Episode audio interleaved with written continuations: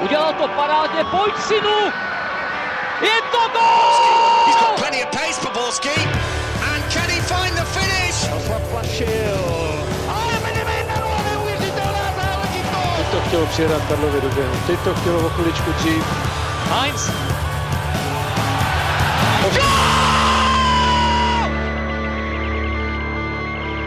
Dobrý den, vrchol anglického podcastového týdne je tady. Jsme tedy trochu opotřebováni, moc jsme toho nenaspali a Olize se nám zdá už neustále, ale sedíme zde na postarších židlích po třetí během sedmi dní, abychom znovu řekli, vítejte u nového Fotbal Focus podcastu. Jak už bylo naznačeno, podíváme se hlavně na ligu. Rozebereme šlágr mezi Plzní se Sláví, co ho rozhodlo a zda odhalil silné či slabé stránky obou týmů. Neuteče nám ani nepřesvědčivá výhra Sparty na Dukle, triumf baníku s Libercem a zabrousíme taky do slovenské ligy s Palem Pralovským. S našlapanými znalostmi a elánem dorazil z deníku Sport Honza Podroužek. Ahoj. Dobrý den, ahoj. Nechybí ani Karel Herring z Football Clubu. Ahoj z propocené židle. a Pavel Jahoda z webu Sport.cz. Ahoj, já jsem zatím suchý. Marek?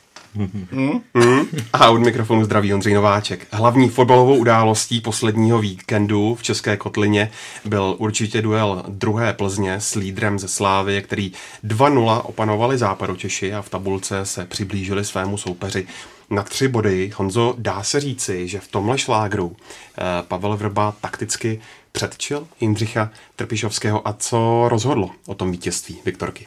No, jestli takticky předčil, to nevím, ale rozhodně se mu to povedlo Pavlu Vrbovi. Rozhodně vlastně to, co si přece vzal, nebo co pak ukazovali statistiky uh, po zápasový, uh, jednotlivý čísla, tak uh, rozhodně to, co si přece vzal, tak tomu vyšlo dokonale a na základě toho vyhrál. Mám na mysli využití Tomáše Chorýho zejména.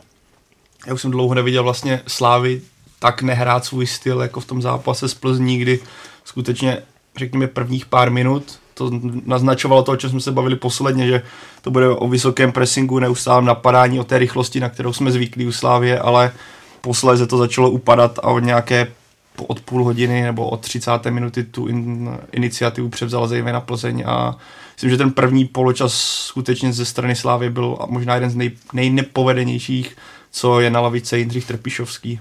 A myslím, že Plzeň skvěle eliminovala veškeré ty zbraně, ať už je to rychlost kombinace, přechodová fáze, dobře zahušťovala střed a hlavně i ty křídelní prostory. Vzpomeňme Vladimír Coufal, jak bývá vždycky neustále aktivní tento zápas, co si vzpomeneme úplně minimum těch náběhů, které byly účinné a viditelné. Vlastně eh, Samozřejmě ten zápas už se rozebral eh, ze všech možných úhlů, ale ještě jsme se dívali eh, i s Honzou spolu na, nějaké, na nějaká čísla.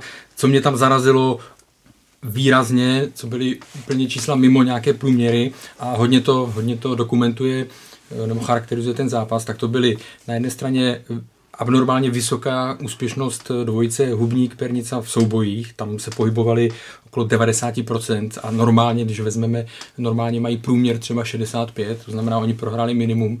A další vlastně klíčový moment, když jsme se bavili o nějakém souboji zálohy, tak vlastně Hrošovský s Hořavou, který si myslím po dlouhé době odehrál uh, velmi dobrý zápas, tak uh, ty jejich uh, procenta úspěšnosti přihrávek 90-93%, to už je pomalu někde na úrovni Šavyho, z jeho nejlepších, z jeho nejlepších let, takže to byl fakt velký rozdíl. A právě když se vrátím třeba k těm soubojům, Kudela měl 60, Gade jenom 44 a tím už vlastně se vracíme zpátky k tomu, o čem mluvil Honza, o, o Tomáši Chorem a o jeho o jeho e, přínosu. No, ta čísla ukazují, že jak se snažila Viktorka hrát, e, jak se snažila e, vlastně zjednodušit vlast, e, svoji hru tak, aby e, ze hry úplně vyblokovala, vyčlenila Tomáše Součka, který měl být nebo pravidelně je klasickou oporou Slávě a to se vlastně i v tomto zápase potvrdilo, protože on, když postupoval souboj s Tomášem Chorem, tak je vlastně v drtivé většině vyhrával. Myslím si, že mezi nimi bylo 9 soubojů, 7 z nich vyhrál Tomáš Souček a pouze dva Tomáš Chorý.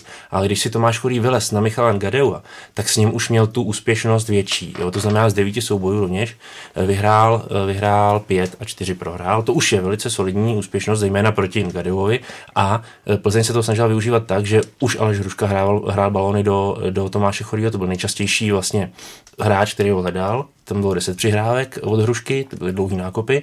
A pak se ta hra ještě eh, k Chorýmu stahovala vlastně z křídelních prostor už od obránců, to znamená od Milana Havla a od Davida Limberského. To byly nej, tři nejčastější hráči, kteří se snažili do Chorýho hrát.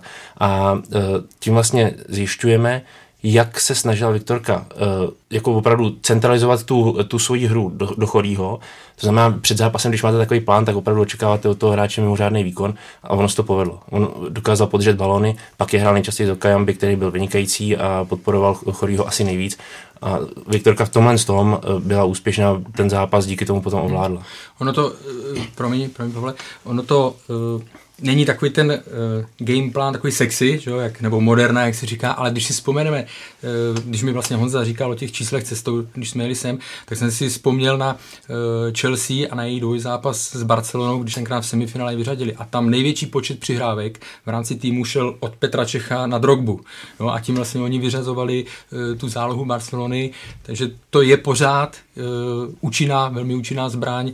Uh, a vzpomněl jsem si ještě na zápas Plzně se Spar Spartou pod vedením Miroslava Koupka, tenkrát eh, to rozhodl, myslím, eh, Honza Holenda a tam vlastně se po zápase řešila stejná, eh, stejná taktika, kterou přehrála Plzeň Spartu, že prostě vyřadila zálohu, chodilo to na, na Honzu Holendu a ten si s tím věděl, věděl rady. Mě samotného teda překvapilo, že nastoupil Tomáš Chory, když vezmu, jak vlastně do toho angažmá nastoupil Jean David Bogel. Myslím, že jsme se tady o tom posledně bavili, že zrovna tohle nebyla změna, kterou bychom očekávali. Na druhou stranu Pavel Vrba ukázal přesně, jak ty kluci řekli, že to měl skvěle promyšlené a že Tomáš Chory v tomhle skvěle podržel svým výkonem, protože já když si vezmu třeba na podzim, tak jsme se bavili, jak hraje Tomáš Chory, on ty, vý, ty výkony měl hodně takové, řekněme, výkyvy, někdy měl skvělý zápas, někdy měl horší, ale v tomhle zápase mě strašně bavil. Je to ukázal, že dokáže skvěle využít to svou výšku i váhu a ten gol byl pro něho akorát zas, skvěle zasloužený a podle mě Plzeň skvěle navázala, tam to slovo skvěle, to je takový superlativ pro Plzeň. Omlouvám se z fanoušku. Faktem je, že Plzeň dobře navázala na, ten zá, na tu druhou půlku proti Dynamu Záhřeb, kdy i tím, že udržela tu trojici Hořava, Procházka, Hrošovský, tak to fungovalo i v zápase s a dokázala na to navázat.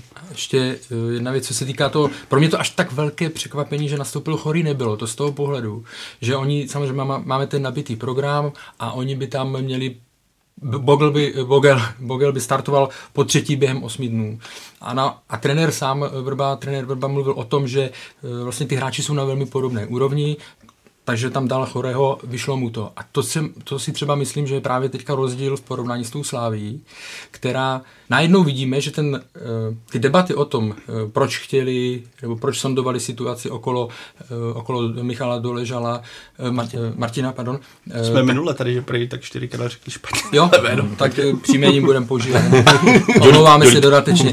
Ale, takže proč najednou ho, proč ho najednou, nebo proč ho chtěli získat, jo? protože oni tu náhradu za Milana Škodu nemají, zatímco Viktoria Plzeň mohla dát Choreho, mohla, dát, mohla dát Bogela a byla to e, obrovská síla, že i ve druhé půli tam šel vlastně Bogel a pořád tu sílu to, e, pořád mohli používat ten stejný, e, ten stejný plán. A na to ještě ke všemu Bogel nešel na zanedbatelnou část zápasu, on tam šel na více než půl hodiny, jo. to znamená, za tu dobu se toho mohlo hodně zkazit. A naopak bylo vidět, že on tu hru udržel, když jsem se potom díval na Bogelovi čísla, tak ten měl uh, vynikající úspěšnost přihrávek, to znamená téměř nekazil a to, to měl samý přihrávky útoční, neměl žádný neútočný, jo to je taky uh, jako k dobru tomu hráči a měl i výbornou úspěšnost v soubojích a nakonec se zapsal i dostatečně, když dal druhou branku. Jo, to znamená, to, o čem tady byl Karel, to se potvrdilo úplně dos, doslova do, do puntíku, že v tuhle chvíli Pavel Vrba má na výběr, pokud tomu chce uspůsobovat hru a já si trošku myslím, že i tyhle dva hráči dokážou hrát i kombinační fotbal. Jo? Oni i, i pro tohle to mají předpoklady, to znamená, že to je ideální kombinace,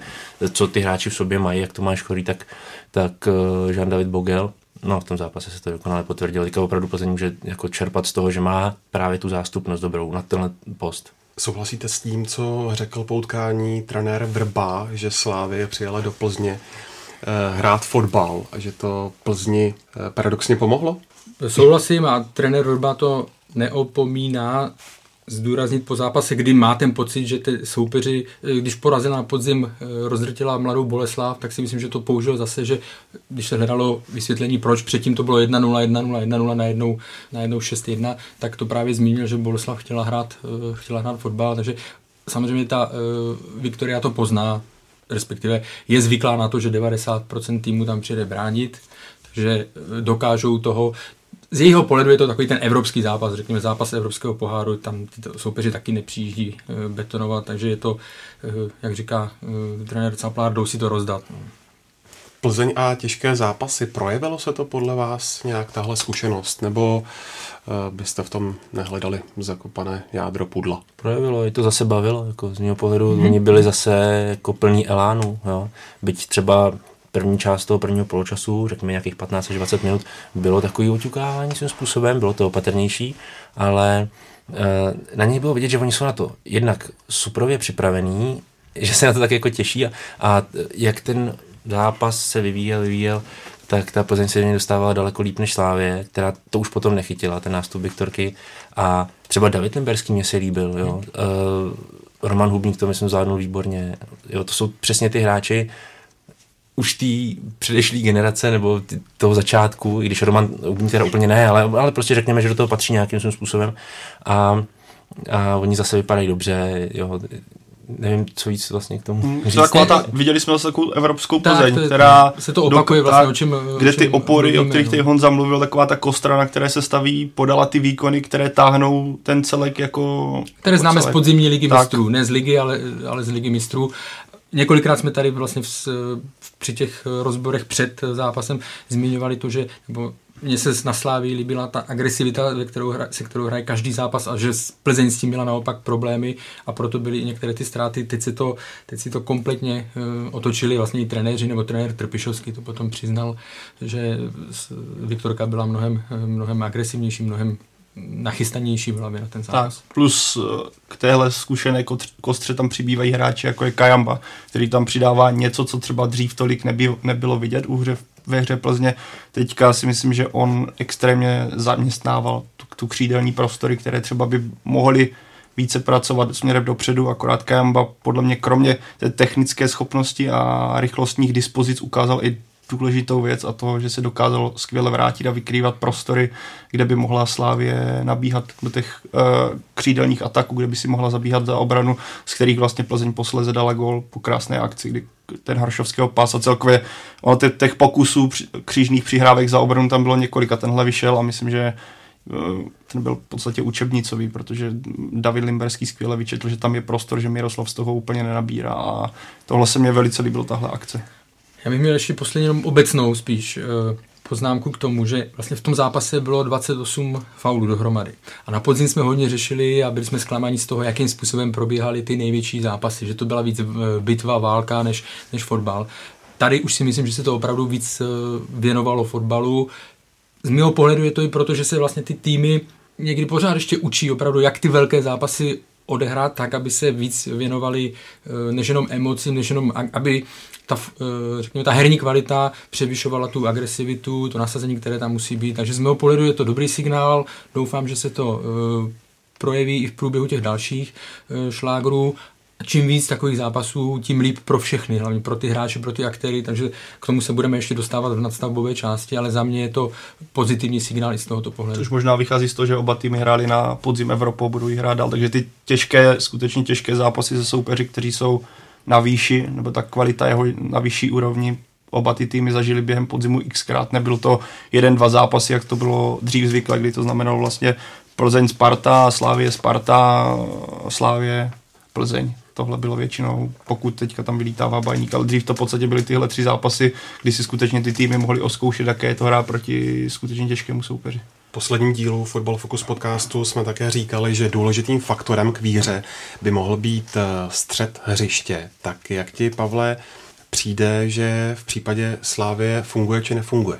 Pro mě tam zatím jsou takové, že řekl bych jistá disharmonie formy, kdy v každém tom zápase, co jsme zatím na jaře, pro mě osobně, co jsme na jaře viděli, tak dnes každý z těch hráčů je ve skvělé formě. Pro mě zatím Josef Hušbauer je hodně, hodně upozadněný, nedostává se tolik do hry, jako třeba to bylo zvykem.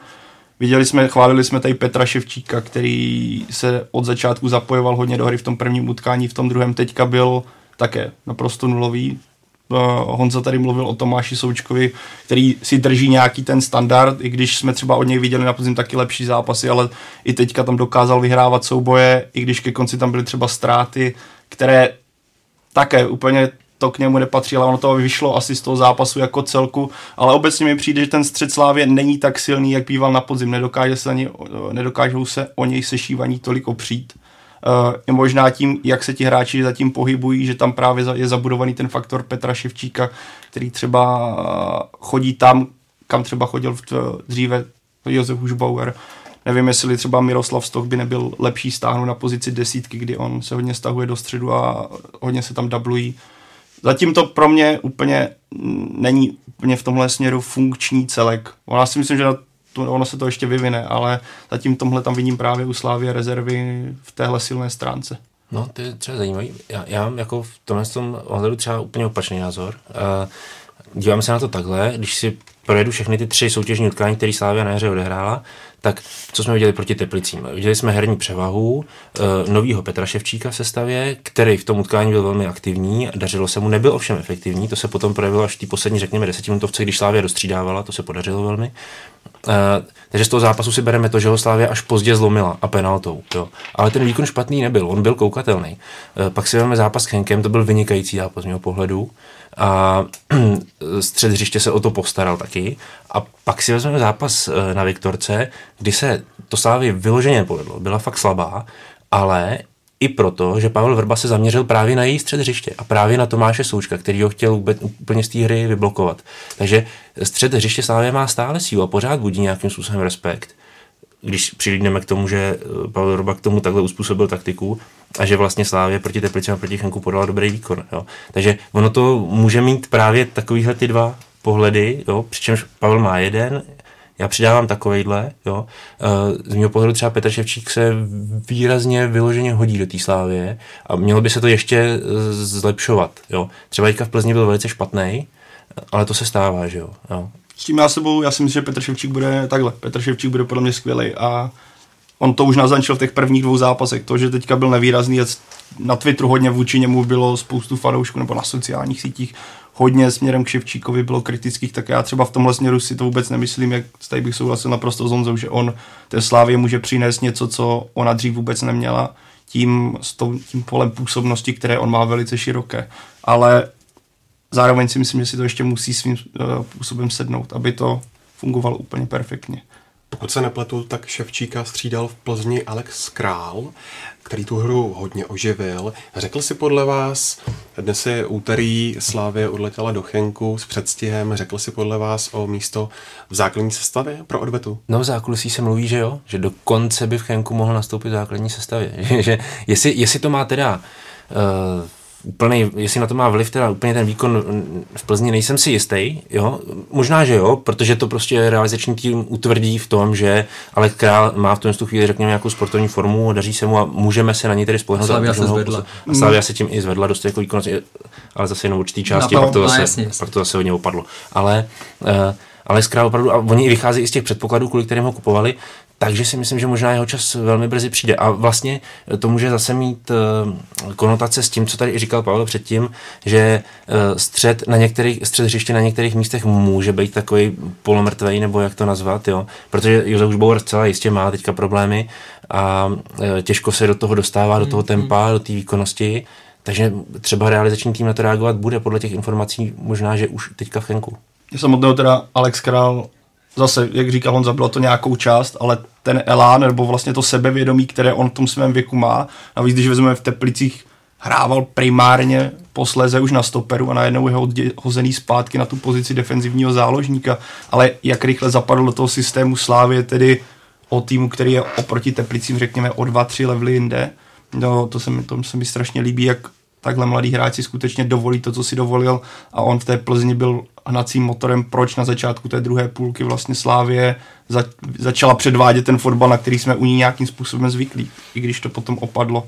Ale myslím, že kdykoliv nastoupil, tak to z jeho strany vůbec nebylo špatné, ať už směrem dozadu, do rozehrávky, taky střelecké pokusy. Jako je vidět, že ten nákup bude pokud se něco nestane zásadního, hodně dobrý. Pak tu máme ještě další dvě jména a těmi jsou Ibrahim Traore a Aleksandr Baluca. Ty zatím vysedávají jenom na tribuně. Eh, šéf Slávy Jaroslav Tvrdík dnes v rozhovoru pro seznam připustil, že s Balutou je menší problém, co se týče komunikace, neumí prý ani česky, ani anglicky. Eh, přesto nemohli by Slávy přinést něco pozitivního? No podle těch informací, co hmm. mám a co vlastně dneska i pan Tvrdík eh, říkal v tom rozhovoru, to úplně přesně s tím konvenuje, eh, v tuhle chvíli Baluca nepomůže Slávy. Pokud je ta situace kolem ní taková, tak není v dostatečně dobrém rozpoložení, aby on předvedl dobrý výkon a aby ještě sebou táhnul mužstvo.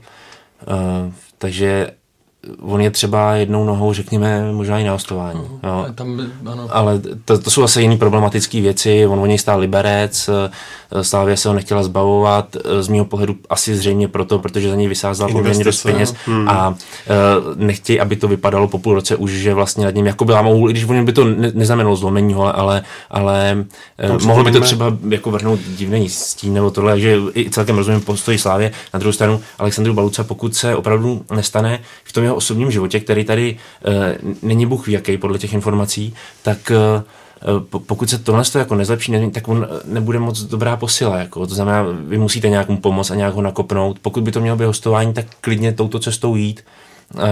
Pokud si zvolíte to, že si ho necháte u sebe v týmu, tak ale opravdu ta práce s ním musí být jako řekl bych těrná, úplně vypiplat ho prostě hmm. až do toho jádra týmu. Tam, tam prosakují informace, že uh, jakoby si s kabinou, že ho kabina celkově nepřijala, nebo prostě, že si nerozumí, a nebudu, ať to nevyznívá, že někdo je proti někomu a cíleně a tak dále, ale že prostě asi i tím chováním, že, prostě, že se tam nenašla nějaká, uh, nějaká cesta, aby, aby do toho kolektivu uh, zapadla. To všechno samozřejmě hraje potom důležitou roli. Jenom připomeňme, za kolik ho Slávě pořizovala 60 milionů.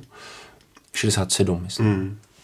Tak a pak tu máme ještě to druhé jméno a to je Ibrahim Traoré. Co k němu říci? No, to je hráč, který zase doplácí na tu velkou konkurenci, na kterou vlastně doplácí i Baluca. Ovšem ten má ještě vedlejší problémy. Traore takové problémy nemá, už je etablovaný v Česku, ale uh, jako v současné slávy, a už to říkal i Jindřich Trpišovský uh, v jednom momentě, v současné slávy je i dostat se na lavičku docela velký kůmšt a chce to už nějaký výkony. No a Traore je tím případem, který se na tu lavičku prostě nedostane. Nevím, kam teda jakoby míří, jestli, jestli třeba by pomohli, nepomohli, no možná, že jo, ale to je, to je věc, kterou má těžce na očích právě ten realizační tým a ten to vidí asi nejvíc. Navíc u něho jsme na podzim viděli, že to bylo chvíli nahoře, chvíli dolů Traore, že spíš mi přišly ty, že ty výkony šly směrem dolů než nahoru a když přivedete hráče jako Ševčík a Král, tak mě vůbec nepřekvapuje, že bohužel pro Traoreho je teďka hráčem na tribunu. Tomáš Choreho už jsme probrali, ale trefil se taky Jean-David Bogel a skvěle si znovu počínal i Joel Kajamba. Byly tohleto naprosto trefy do černého, co se zimních posil týče? Tam opatrně ano. To rozhodně bylo. Ano, jsme korektní jako česká televize, ale zároveň použijeme to... ustálená slovní spojení. Ale to... ne, neřekneme nic neřekneme nic eh, nového, všichni to vidí. Mohli bychom no, ještě že... být takový, jako, že to byl černý kůň to utkání. No, všichni, všichni, to, eh, všichni to vidí. Zase, jo, tak jak je eh, složité někoho, nebo je předčasné po třech kole někoho odpalovat, tak zase nemůžeme úplně vynášet do nebes po třech zápasech. A to, co předvedli, je zatím předvádí to, co by si od nich Viktorka dlouhodobě, dlouhodobě představovala už to taky e, zaznělo pro mě, je na tom ten největší nebo ten nejzásadnější výstup je v tom, jak se říkalo, že se Viktorka začala zaměřovat na zahraniční hráče, ona se nezačala zaměřovat na zahraniční hráče. Oni mají akorát jiný pás. E, ale jsou to hráči, kteří už znají Českou ligu velmi dobře. To znamená, Není to československá cesta, jak jsem vždycky mluvil v Plzni, ale jsou to hráči e, z ligy, které patřili k nadprůměru v lize a Plzeň, Plzeň si je koupila nebo prostě je podepsala. Jo, takže z toho pohledu eh, to není žádná změna eh, strategie Viktorky a ty hráči, eh, ty hráči tam zapadli velmi dobře. Kajamba má výhodu i v tom, že vlastně u Milana Petrželi se počítá s tím, že bude, že bude končit po sezóně, takže dostává, dostává přednost, je, cítí velkou důvěru a opravdu každý z nich má něco. Bogel má 2 plus 1 ve třech zápasech, takže ty čísla mluví jasně a Kajamba tím třeba ještě takové přímo gólové čísla e, nemá, ale tím, tím nasazením, tou schopností jeden na jednoho při tou rychlosti, ta je, teď to bylo v tom zápase se Sláví, viděl z těžké situace se dostal se vymotal s míčem u nohy a e, na pěti metrech e, prostě utekl tomu soupeři, takže zatím si vedou, zatím si vedou velmi dobře. Tak. Já bych jenom k tomu asi možná ještě uh, jenom navázal vlastně na Karla. Tam jediný, co je možná u nich překvapivý, je to, jak až rychle se jim povedlo v hmm. Plzni hmm. uh, Že to bývá, zapadnout. není to tradiční. Ano, ano. Já to daleko... třeba na Ubonga Ekpaje. No tak no. to je úplně jiný případ, ten naopak vůbec nezapad, že jo? Ten, ten, ten se potýká jako s velkým problémem toho, aby do toho jádra se dostal, nebo vůbec nejen do jádra, ale i na okraji hmm. toho týmu, jako ten momentálně na tom není dobře, ale, ale u nich ten nástup nebyl ani pozvolný u toho Kajamby s Bogelem, hmm. oni naopak do toho vstoupili rovnou a okamžitě začali být důležitýma oporama. V podstatě dneska už se to dá říct, i když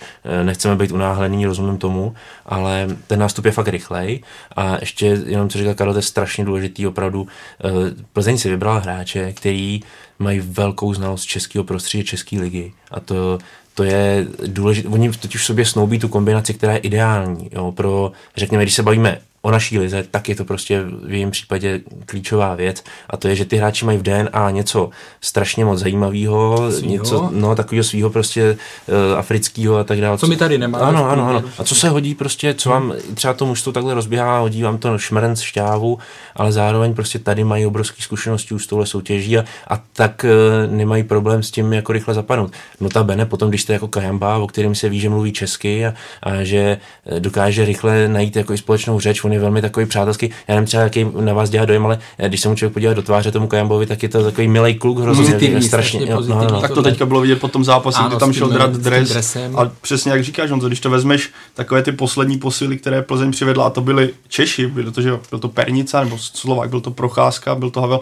a všem trvalo nějaký čas, vždycky přišel ten začátek toho angažmá a ty výkony nebyly kdo ví jaké. A teďka vidíte tady tyhle dva kluky, kteří jsou okamžitě, jak ty říkáš, op, já bych to použil normálně, přesně opory týmy, který na nich to teďka staví ta celá, nebo stojí z velké části ta hra. KMB je opravdu pozitivní a určitě k té adaptaci se hrála roli ta jeho povaha, eh, protože to vlastně o tom i mluví hodně, že eh, mluví lidi okolo, že prostě opravdu zapad, umí si ze sebe udělat srandu, ale hlavně ta čeština. Eh, Ekpaj, víme, jak dlouho už hraje, byl v Liberci, byl ve Zlíně. A když jsem v létě mluvil s trenérem Vrbou, když jsme dělali jeden rozhovor, tak vlastně on říkal, že ptal jsem se ho na Ekpaje, na češtinu a on říkal, že vlastně pořád eh, nemluví prakticky, jo, že tam řešili nějakého učitele a tak dále. A to je strašně důležité i pro ten život v té kabině, jestli ten hráč ukáže vůli aspoň něco se naučit. Přiznám se, že nevím, jak je na tom uh, Bogel jo, s, s češtinou. Myslím, že taky to ale, není ale, úplně špatný. No. Ale jo, tady tohle, a víme, že Plzeňská kabina je specifická, i když už asi netolik, jak eh, byla přece jenom těch no, jiných tváří, už je, tam, už je tam víc, ale je strašně důležité, když opravdu ty hráči sami, ti noví, uh, ukážou dobrou snahu co nejrychleji zapadnout v tom dobrým směru, uh, dobrým slova smyslu. Zpátky ke Slávy. V utkání chyběl v základní sestavě Milan Škoda. Pochopili jste ten, tenhle tah? Já jsem, já jsem byl překvapený už, že třeba Milan Škoda hrál utkání proti Chenku v základu. Jo, mě to třeba překvapilo. Ale zase na druhou stranu, co zase podle těch informací se pak člověk dozvídá, tak dneska už třeba pro uh, Jindřicha Trpišovského Petr Olajnka už asi nebude útočník ani, jo, do zbytku, do zbytku sezóny, jo. Je to zajímavé, jak se to vyvíjí prostě uh, na Milanu Škodovi, ať se to někomu líbí nebo ne, tak je prostě znát každý měsíc, to, uh, ale je to normálně, to je příroda prostě, jo, jako klobouk dolů před ním, co dokázal a, a co všechno, v jakých časech Slávy pomohl a v jakých hmm. pomáhal dál, ale třeba proti Henku se s tím porval uchvatně, jo, to zase klobouk dolů teďka mě nepřekvapilo, že byl Olajnka na hrotu, jo. To spíš jako to, to, to, to co je překvapující. dokonce no, v tom systému, co asi Slávě chtěla hrát. Jo. Mě spíš překvapilo to, jak, jak eh, Slávě hrála špatně, to mě překvapilo, jo. Ale, ale to složení sestavy vlastně ne a tudíž jako omlátit Tepišovskýmu o hlavu, jak poskládal sestavu, to mě přijde jako pobyty každý generál, že? tak to umí říct každý potom, že? To, to, jako, to, to jsme moudrý, ale, ale jako vypadalo by to jinak, kdyby tam hrál Škoda, jako nejsem si vůbec hmm. jistý. Jo. Protože při, tý, při tom výkonu Stocha, eh, Ševčíka, Zmrhala, eh, ten, ten Olajnka neměl na, nahoře vůbec žádnou podporu. No. To znamená, tudíž by asi zřejmě neměla ani škoda a dopad by asi úplně podobně. No. Možná by vyhrál Možná třeba by o nějaký souboj. Ta, ale taky ale- ale- přesně. Teď ono to bylo vidět, že ten Olejnka neví v podstatě kam už se hejbnout, že často si zběhával do křídla, protože na tom středu neměl vůbec šanci proti tomu du, jak tady byly zmíněny ty vysoké procento soubojů. A já jsem ten záměr vlastně úplně chápal, pokud by Slávě hrála s tím stylem, na který jsme očekávali, nebo tím stylem, tak by to mohlo fungovat naprosto skvěle. Petr Olejanka by tu obranu mohl zam- zaměstnávat, ale s tím, jak to nakonec vypadalo, on byl hodně ztracený. A já jsem mnohdy mi přišlo, že on se snaží presovat, zatímco ten zbytek týmu zůstával spíš pasivně a čekal uh, na poloviny hřiště, jak to bude vypadat s rozehrávkou Plzně, takže tam si to úplně ten systém nesedl. Ale on to říkal, myslím, sám Jindřich Trpišovský, že to nebyla chyba, ne, on sám cítil, že to nebyla chyba cíleně Pítra Olajanky, ale že to byl spíš systém jako celek a výkon týmu jako celek. No, každopádně bude zajímavé, jak si Slávia popasuje na té pozici hrotového útočníka, protože není tam úplně komfortní situaci. Navíc pouští Matouška do příbramy, že jo, to, byť ten není registrovaný eh, do Evropské ligy, čili na King se s ním nedá, teda vlastně je, ale, ale no, tak znova, jo. vlastně pouští uh, Matouška do příbramy, to znamená, uh, to vám odpadne jeden člověk, Muris Mešanovič je zraněný, navíc není ani v dobré náladě, co se týče jeho pozice v klubu a kdo vám zbývá? Zbývá vám Tecel, který je zraněný, který se uzdraví možná na nadstavbu, ale na, ani na tu ne třeba. A Van Buren je spíš žolík a spíš na kraj ještě ke všemu. Takže to jsme si dopočítali. No, Že jsme v podstatě... Na, do, na dole žalovi jsme teďka. no, Martinovi. No, nebo nějakým zázračným stáhnutím Jusufa, který ale Ne, nehraje, ten ne, no, ten- to ne, ten bude nehrozí a tam víc ještě furt nehraješ. On, na dokonce možná, jestli se nepletu, tak eh, co mám informace, jak Slávě se v lednu, a, nebo možná ještě dokonce i v únoru pokoušela o jeho eh, jako rychlejší stáhnutí k sobě, protože sama cítila eh, ten nedostatek v útoku, ale Bohemka o tom absolutně nechce ani slyšet. Ale No a jednak on by teď ještě ani nepomohl, Ano. že jo, protože na on 14 se- dní má furt ten kotník a se Ano. pořád vrací do, do, do kondice teprve a ještě zranění a tak dále. Když se zmínil Honzo, eh, Honzu Matouška, je to nejideálnější řešení pro obě strany? Eh, Vlastně jo, ale já jsem i chápal to, proč ho Slávě pustit nechce. Jo. Naopak mi to přišlo docela sympatický, takový, až bych řekl jako skoro pokrokový, takový nemazlení se prostě s mladým hráčem, který, víte co, když si vezmete celou tu genezi toho Matouškova příběhu, kdy on uh, dobře vletěl do první ligy při svém debitu, pokračoval, pokračoval, tak šel za velký peníze do Slávě, Eh, měsíc ještě zůstal v příbrami na hostování, byť to mělo být daleko delší, ale on prostě, jak měl tu formu, jak asi i cítil sám se na tu konkurenci ve Slávii, tak si, tak si sám skutečně jako vydupal ten uh, rychlejší přestup do Slávy, to znamená z hostování. Sešlo to se ukončilo a šel rovnou do Slávy. Sám si to vydupal. Jo. A uh, tam s obtížema se prosazoval, ale bojoval s tím. Dokonce rozhodnul utkání v Kodani, velice důležitý, ale ta jeho pozice se nezlepšovala, eh, ne- nebo neutvrzovala tak nějak, jako nestabilizovala a on upadal. Eh, Prožil velice špatnou zimní přípravu, kdy se zranil hnedka na začátku, nic neodehrál, pak se zranil úplně na konci, vlastně těsně před eh, generálkou Strandheimem a když to šel rozběhat za juniorku, protože to bylo lehčí zranění, tak se zranil ještě proti Dobrovici v přáteláku. Jo. A teďka on ale během celé té zimní přípravy dával ještě najevo i tomu vedení slavětickému, že on chce jít na hostování do příbramy. Jo. A teď eh, jako jak, jak chcete, to chcete furt tomu hráči ustupovat do nekonečna, že on nejdřív, nejdřív si vybrečí, že chce do Slávie rychle, pak si zase eh, snaží vynutit eh, zase hostování v příbrami, to je hodně pohodlný, takový mi to přijde. Jo? A celkem chápu postoj Jana Nezmara, Jindřicha Trpišovský, kteří říkali, ne, ne, ne, ty budeš tady a budeš se tady o to rvát a ukaž nám. Jo? Ať, ať taky nejseš furt v tom pohodlíčku. Jako. Uh, teďka se to změnilo, nakonec si asi řekli, že teda, nevím, kdo koho úplně umluvil, jo? Uh, tu, tu informaci nemám, ale, ale prostě asi jednoho dne došli k závěru, že opravdu je Matoušek v tak těžké pozici ve Slávě, že je lepší, aby teda aspoň někde hrál. Hmm. No, teďka ale oni zastávají názor, že zase tak mu to nepomůže do budoucna. Jo? I když dá příbrami třeba 6 gólů, tak si z toho asi nikdo úplně na zadek ve Slávě nesedne. smazané, že jo? Bude přesně tak, přesně tak. Vrátí se Tecel, přijde Jusuf. E, ta situace pro ně nebude vůbec jednodušší. A e, ještě, ještě co mi tam e, jako hapruje je ten, ta nejistota toho, jak vlastně příbrami bude vypadat. Jo, toto není nikdy jistý, navíc ta příbram hraje tvrdě o žití, jako, jo, a bude jí on muset táhnout. to, co s ním je, je to strašně těžký případ, takový jenom složitý. Má nedostatek zápasové praxe, všichni budou to, co říkám, budou od něj očekávat, že naváže na to, hmm. co od, když odcházel, kdy prostě vzal míč na polovině hřiště, prošel a dal gol, že? ale ono takhle snadně, snadno to nepůjde. A to, co e, velmi zajímavě teďka Honza mluvil e, o tom vlastně, o té komfortní zóně toho hráče, jo? Že, a to si myslím, že je celkově problém e, tady, nechci říct tady té generace, ale obecně těch mladších hráčů, že vlastně schopnost, samozřejmě, že ta situace pro ně je strašně těžká, ale schopnost, nebo chuť se o to porovat. Prostě, jo, to je to, co vás eh, vlastně vytáhne ty hráči, kteří kdysi byli úspěšní, kdyby, eh, kdyby to za, jako po půl roce, kdyby to vzdali nebo tohle, no tak nejsou, se nedostali tam, kam se, tam, kam se dostali, jo, protože to opravdu, možná teď to vypadá krátkodobé řešení dobře u toho, u toho Matouška, nebo jakože to dává logiku na první pohled, ale, ale o něčem to opravdu svědčí a to řekl Honza moc dobře. No jako ono to právě dává logiku, ale třeba to vůbec k ničemu nebude. Ale přesně, jo, no, no. Dobrý. To, a navíc teďka ještě vstupuje do toho ten druhý příběh, ten příběh té Slávě, která teďka řeší opravdu obrovský nedostatek mm. na hrotu mm. útoku. Jo.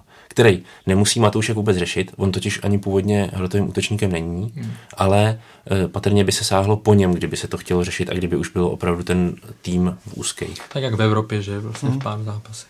A ještě si vzpomněl naštvaného Morise Mešanoviče, má teď nejblíže do Boleslavy nebo do Jablonce, nebo jak tam teď vypadá situace? Situace kolem mě upřímně mimořádně udivuje, protože on eh, má už eh, x měsíců, a teď nevím, jestli řeknu správně, asi čtyři měsíce, možná ještě díl, má od Slávě nabídku nový smlouvy, podepsání.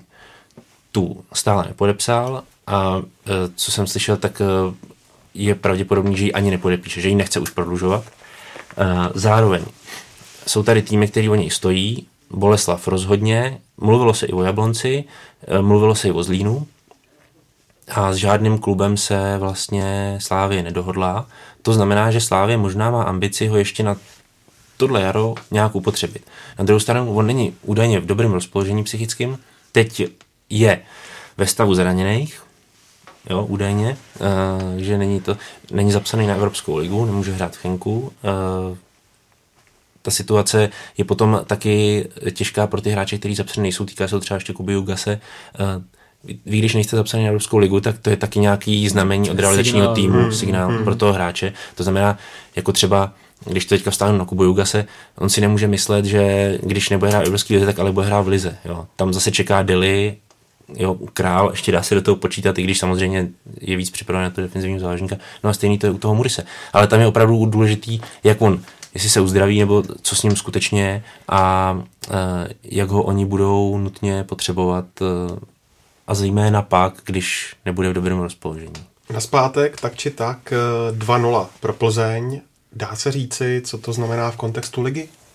Já si myslím, že v kontextu ligy to znamená to, že fanoušci, kteří jsou nestraní, se mohou těšit, že ten boj o titul bude nebude jasný, jak jsme se tady bavili, že kdyby Slávě skutečně z Plzně si odvedla, odvezla tři body, tak si já osobně myslím, že ten titul byl víceméně rozhodlý, i když samozřejmě kol by zbývalo hodně, byla by tam nástavová část, ale osobně si myslím, že by to bylo asi jednoznačně pro Slávy. Teďka se to otevřelo, Plzeň to stala, řekněme, takovou ten elán, že Slávě už je na tři body, takže v tomhle směru tohle je hlavní signál, že ta soutěž ještě stále není uzavřená. Myslím, že i pro Slávy je to takový ten signál, hele OK, ale pořád, pořád je na čem pracovat a pořád je znát, že i Plzeň nás může porazit i s tou sestavou, kterou máme. Třeba by teďka Viktorka v lepší pozici, v lepším rozpoložení po tomhle utkání. To je taky určitý téma. Tam bude strašně zajímavé sledovat, jak zareaguje Slávia. Jo? Tak. Protože se bude jako změny. Oni hlavní pro ně z jejího pohledu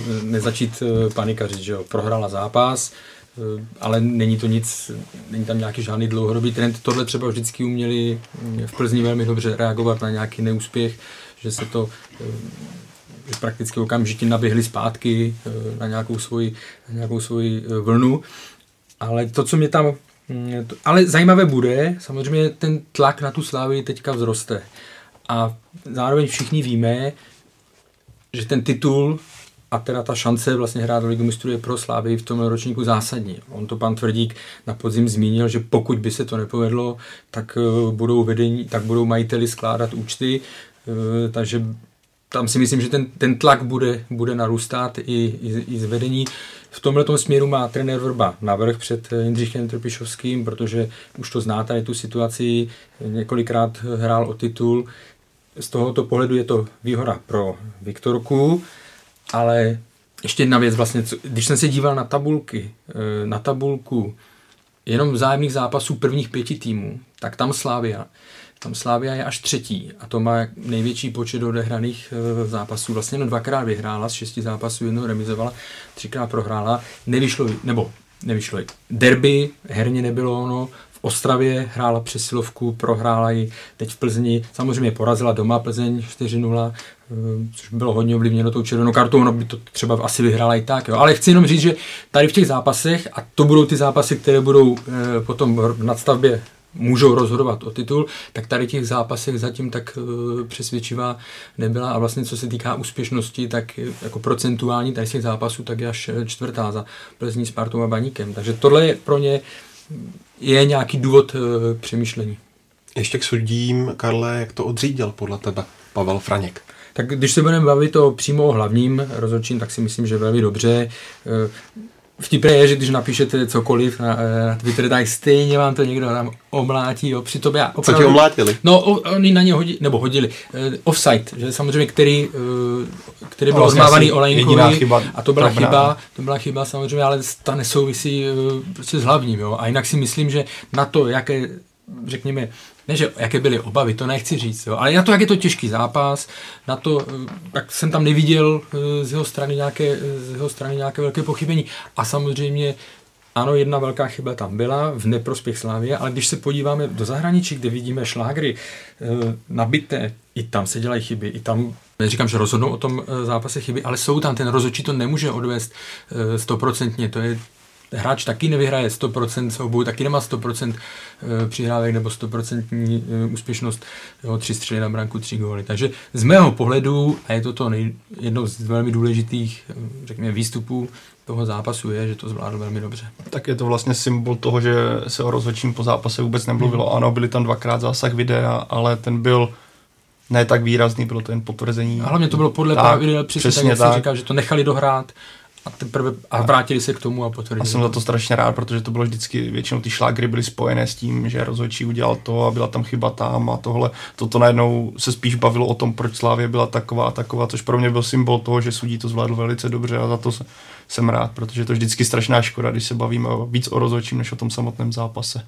Plzeň teď čeká odveta v Evropské lize proti Záhřebu, Slávy odveta proti Chenku, tak bych vás poprosil o vaše eh, předzápasové predikce. Ježíš. No prostě řekneme, že doufáme, že oba dva postoupí no. a bylo by to úplně skvělý. Ne? No. Tak se malovat tady čerty na teď. Slávě výbuch prostě totální, plně to taky nezvládne, prostě katastrofa čtvrteční. To přece tady ne, ne, ne. jako bude to, Henk, jak jsem říkal, Henk eh, údajně hrál po, uh, hluboce, někdo dokonce říkal hluboce, nebo prostě hrál pod své možnosti a Dynamo Zářeb ukázalo v první půli. To mě zaujalo tohle, jako ty, ty, no, pod své možnosti. No, jako opravdu jsem to konzultoval s člověkem, který vidí týden co týden, který má starosti belgickou ligu, takže takže a když mi posílal ty informace předem, tak to bylo opravdu detailně a, a když jsem se během zápasu jsem se optal, aby mi řekl na jaké úrovni prostě Henk hraje, jestli to odpovídá tomu, co, co normálně, protože beru to tak, že ten druhý poločas byl živější, tak mi napsal, že hluboce pod své možnosti a třeba je přísný. No. Jo, tím, ale tím chci říct, že opravdu ty odvěty budou strašně těžké a hlavně úplně víme, eh, že tam bude problém se skládáním obrany. Takže doufejme, tak nejlepší bude, řekneme, že si, si přejeme, aby postoupili, aby postoupili oba dva. Ale z pohledu nějakého českého českých klubů je tenhle týden velice výživný v podstatě. Když to, mě to strašně baví. Je to právě no. dlouho bych neřekl, že mě tak bavili vlastně směr české kluby, ať už je to na čtvrtek, se člověk těšil, jak ty Slávě Plzeňce vyrukují na ty soupeře, o kterých se tady bavilo pořád 50-50. Potom jsme viděli, jak to dopadlo. Teďka byl nedělní zápas obou dvou týmů, který zase nabídl něco ne, třeba ne tak, co se čekalo. A teďka jsou ty karty dané tak, že pořád ty odvety můžou být strašně zajímavé. A já myslím, že to je úplně reklama na to, aby se každý na to podíval. Hlavně ty hráči zažívají to, co vidí eh, v televizi u velkých týmů. Jo, prostě pohár a do toho hnedka šlágr, nějaký a zase pohár. A prostě je, tohle jsou zápasy, tohle jsou období, které vás můžou posunout dopředu. No já ještě připomínám, že utkání Henk Slávia vysílá ČT Sport a web ČT Sport.cz ve čtvrtek živě od půl deváté večer.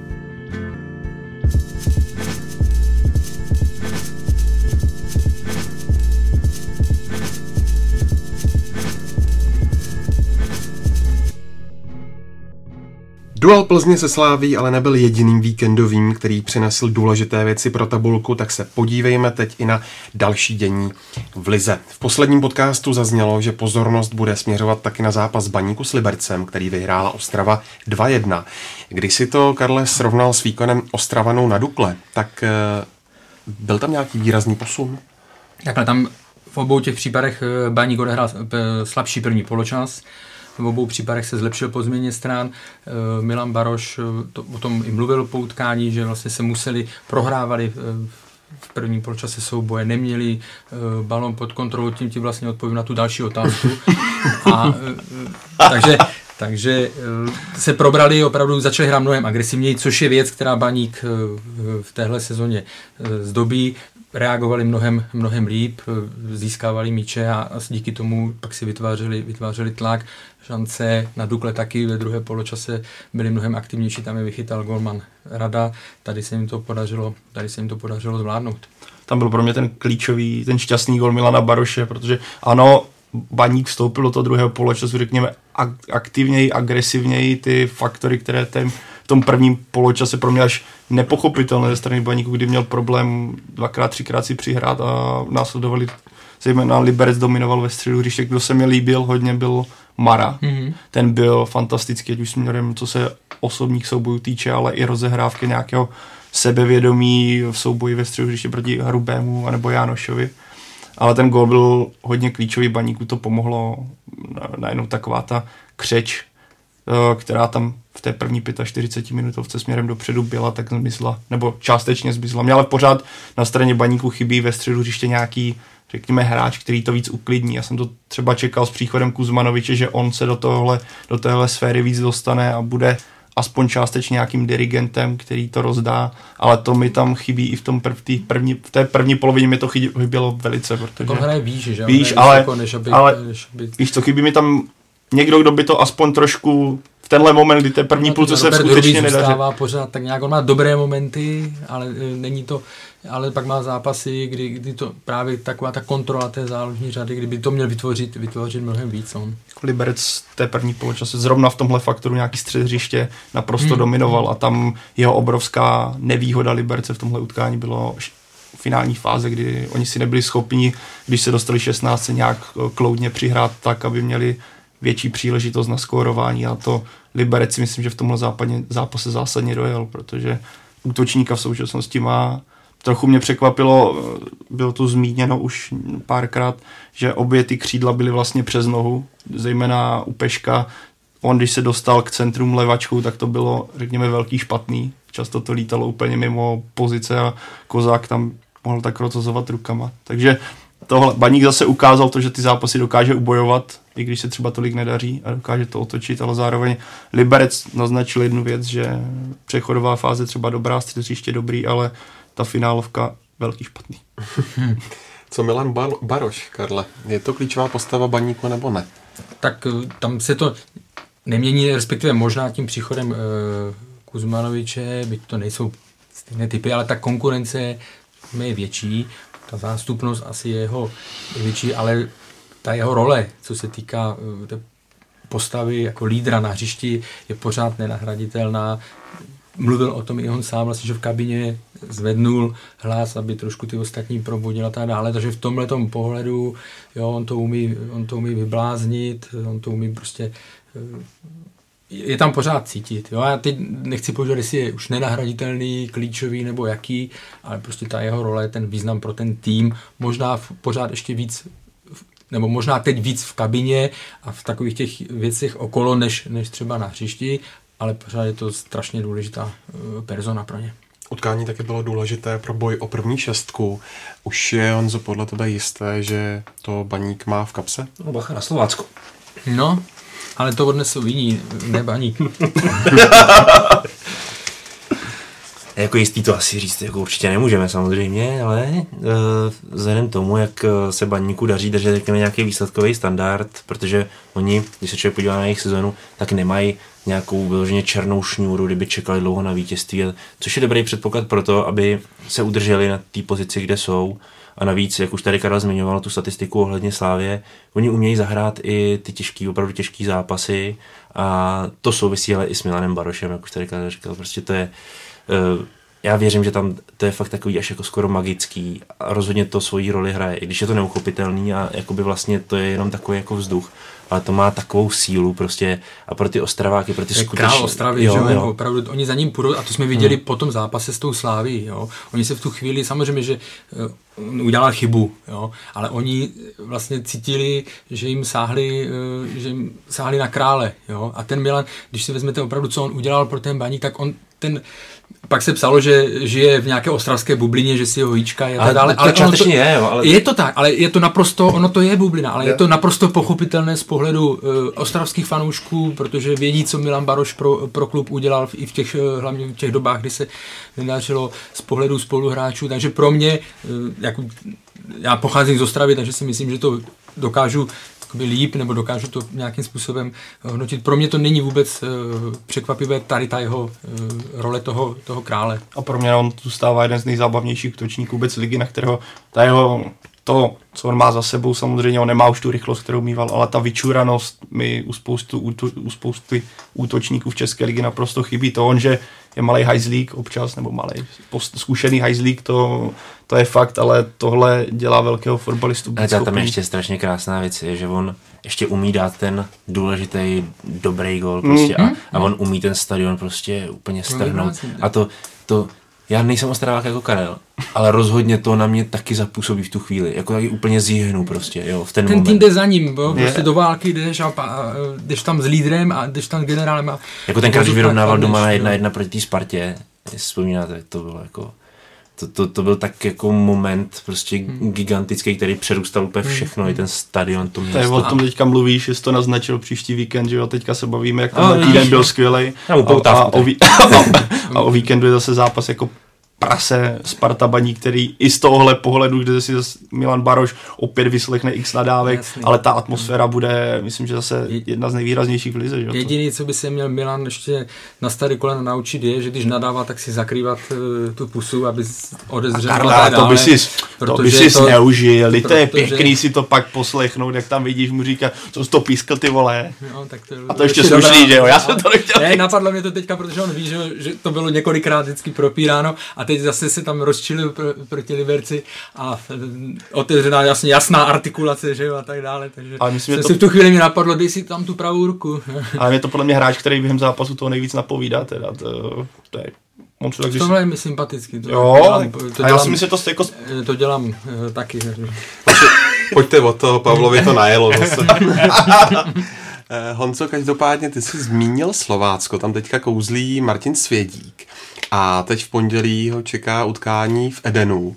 Myslíš, že bude mít nějaký recept na Slávy? No, on už ho jednou našel, že jo, za trenéra Trpišovského kříž 0-0, že jo, vzpomínáme, to bylo to první jaro Trpišovského ve Slávy a nebo tam ještě Svědě nebyl. Byl, je, jo, kecám. To byl vyhlavě, ale. Jo, to byl vyhlavě. A, ale to, to on vlastně vyhrál 1-0, ale, ale já jsem myslel ještě tu plichtu Slávě Slovácko, já jsem to zmotal s Svědíkem. Ne, ale... ale je, jako takhle, um, Slovácko je i podle statistik za posledních sedm, no prostě od té doby, co přišel Svědík, hmm. tak je nejlepším týmem v lize. Jo, má nejvíc bodů. Což... Stejně jako Slávia, ale, ale o gol lepší, ano, ano, lepší ano. skóre.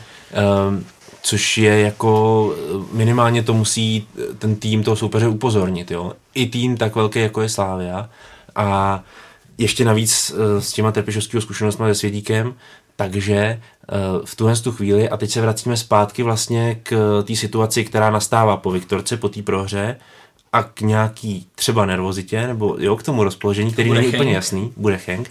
A teďka přijede do Edenu tým, který bude k poražení teda strašně těžko. Jo? A může to být něco, co vás jako dokope úplně, anebo kdy ukážete, že se z toho dokážete vylízat a že teda jdete za titulem. Jo. Bude to teda opravdu moment třeba velmi důležitý z tohohle pohledu. Jenom to Slovácko, vlastně dva góly inkasované za tu, za tu dobu, co je tam trenér Svědík. Uh, on je vůbec zajímavá postava, protože když si vezmeme, on přišel v minulé sezóně do Jihlavy, která byla úplně dole, vytáhl jí sérii, myslím, čtyř výher, mm pak teda se stoupili, ale oni mu v létě prodali asi čtyři opory, zranil se mu ještě potom, začali velmi dobře, zranili se mu Klobás a s Klímou, pořád vyhrávali, to bylo až jako neskutečné, co on tam dokázal za těch podmínek, které v hlavě byly a pak přešel do Slovácka a vlastně okamžitý, okamžitý efekt to měl. Akorát, pardon, ještě jedna věc. Někdy pak bývá, že když se začne moc mluvit o tom, že ten, že ten outsider má reálnou šanci tam uhrát, tak to pak většinou dopadne 3-0 nebo 0-3, no, ale ale jako ten jeho efekt, eh, já vždycky před sezónou řeknu Slovácko eh, na sestup, jenomže já mám k tomu, jakoby se musím obájit tím, že já typuju ve chvíli, kdy tam nevím, že tam přijde v polovině sezóny trenér svědí. No, já vždycky po každé výměně trenéra můžu typovat tu ligu znovu.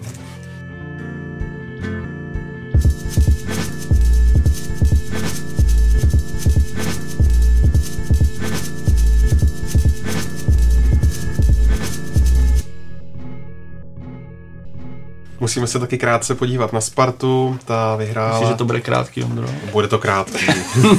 Bojujte za Spartu. Ve druhém jarním kole vyhrála eh, v pražském malém derby, udolala Duklu 3-2. Byl to, Pavle, přesvědčivější výkon než proti Bohemce? A já bych řekl, že ne. A já bych dokonce řekl, že Sparta si nezasloužila vyhrát. Ano, pokud bych měl najít na tom výkonu pozitiva, třeba oproti podzimu, takže Sparta dokázala vyhrát venku, dokázala dvakrát zareagovat na to, že prohrávala a dokonce to otočila. Získala tři body, v tom bych viděl hlavní pozitiva, které jsou nějak dobré, nebo v porovnání s podzimem. Jinak ale takové ty faktory, které třeba ve mně vyvolala ta příprava, nebo o kterých se mluvilo, že Sparta se bude prezentovat agresivním stylem fotbalu s vysokým napadáním, s vysokým držením míče, tak uh, Tohle se zatím vůbec neděje a koho bych tady, já bych ten zápas měl zmínit, tak já bych spíš vyzdvihl výkon Dukly, ke které se dostane potom Karel, který se na to těší, až to řeknu, až to, co řeknu, protože jsme se o tom bavili před podcastem. Faktem je, že to, jak se prezentuje Dukla jako poslední tým tabulky, ať už to bylo v zápase s Badníkem, anebo to bylo v tomhle utkání, tak se mi strašně líbí. A to, jak dokáží hrát po zemi, to, jak v situacích, kdyby to normálně tým nakopl, tak mají naordinováno to, hele, držte to po zemi, snažte se přímo čaře hrát dopředu. To, že trenér Skůhravý posunul Jakuba Podaného a Tetoura do útoku, teda takové jako kroky, které by si moc trenérů nelajzlo a tohle zatím funguje velice solidně. Ano, byly to dva, zaprvé Dukla oba zápasy hrála doma, Dukla oba zápasy hrála proti týmu ze špičky, takže ty očekávání, nebo spíš se čekalo, že Dukla prohraje, než udělá nějaké body. Faktem je, že pro mě je Dukla zatím asi jedním z největších překvapení toho jara. My se dostaneme asi k té Spartě, ale osobně já jsem si z toho zápasu odnesl tohle a zase bych zopakoval jméno Pablo González. Nákup z třetí španělské ligy a ten kluk vypadá, jak kdyby v Česku hrál minimálně půl roku, vypadá, jak kdyby přišel z někde z Primera Division. Nemá problém s balonem, vidí ty, eh, úplně v klidu rozdává míče do prázdných prostor. Teďka se podílel na tom druhém gólu a ten Štěpán Krunert na středu hřiště, kterému je 19 a to, jakému zase, já jsem to říkal minulé po baníku a opět se to potvrdilo, s jakým on hraje sebevědomím, v klidu, dokáže přesně tak. Já jsem, dřív jsem o něm nevěděl, teďka se ho vidím druhý zápas a musím říct, že tohle je pro mě další velice milé překvapení ze strany Dukly. Bohužel, nebo bohužel, bohužel pro fanoušky Dukly, uh, Dukla hol doplatila na to, jakým stylem hrála proti Spartě, tedy pořád ofenzivně, pořád vysoko napadání a nefungovala jí, nebo ty góly vycházely z nějakých chyb, které udělala, ale pro mě osobně to skutečně byl sympatický výkon v porovnání s tím, když srovnám, srovnám Spartu, jak by měla hrát, jak by měla hrát Dukla, tak velice pozitivně vnímám Duklu. Sparta je pro mě prostě bylo za očekávání. Tak já to dojedu rovnou tu Dojed pak se můžeme vrátit tak. Eh, ke Spartě. Ne, to, co říkáš ty, je eh, pravda, souhlasím s tím, pro mě bylo třeba naprosto uh, až šokující, jakým snadným způsobem se Dukla tak. dostávala uh, za obranu Sparty, nebo prostě do šancí, protože to bylo, ale částečně to je samozřejmě chyba i Sparty.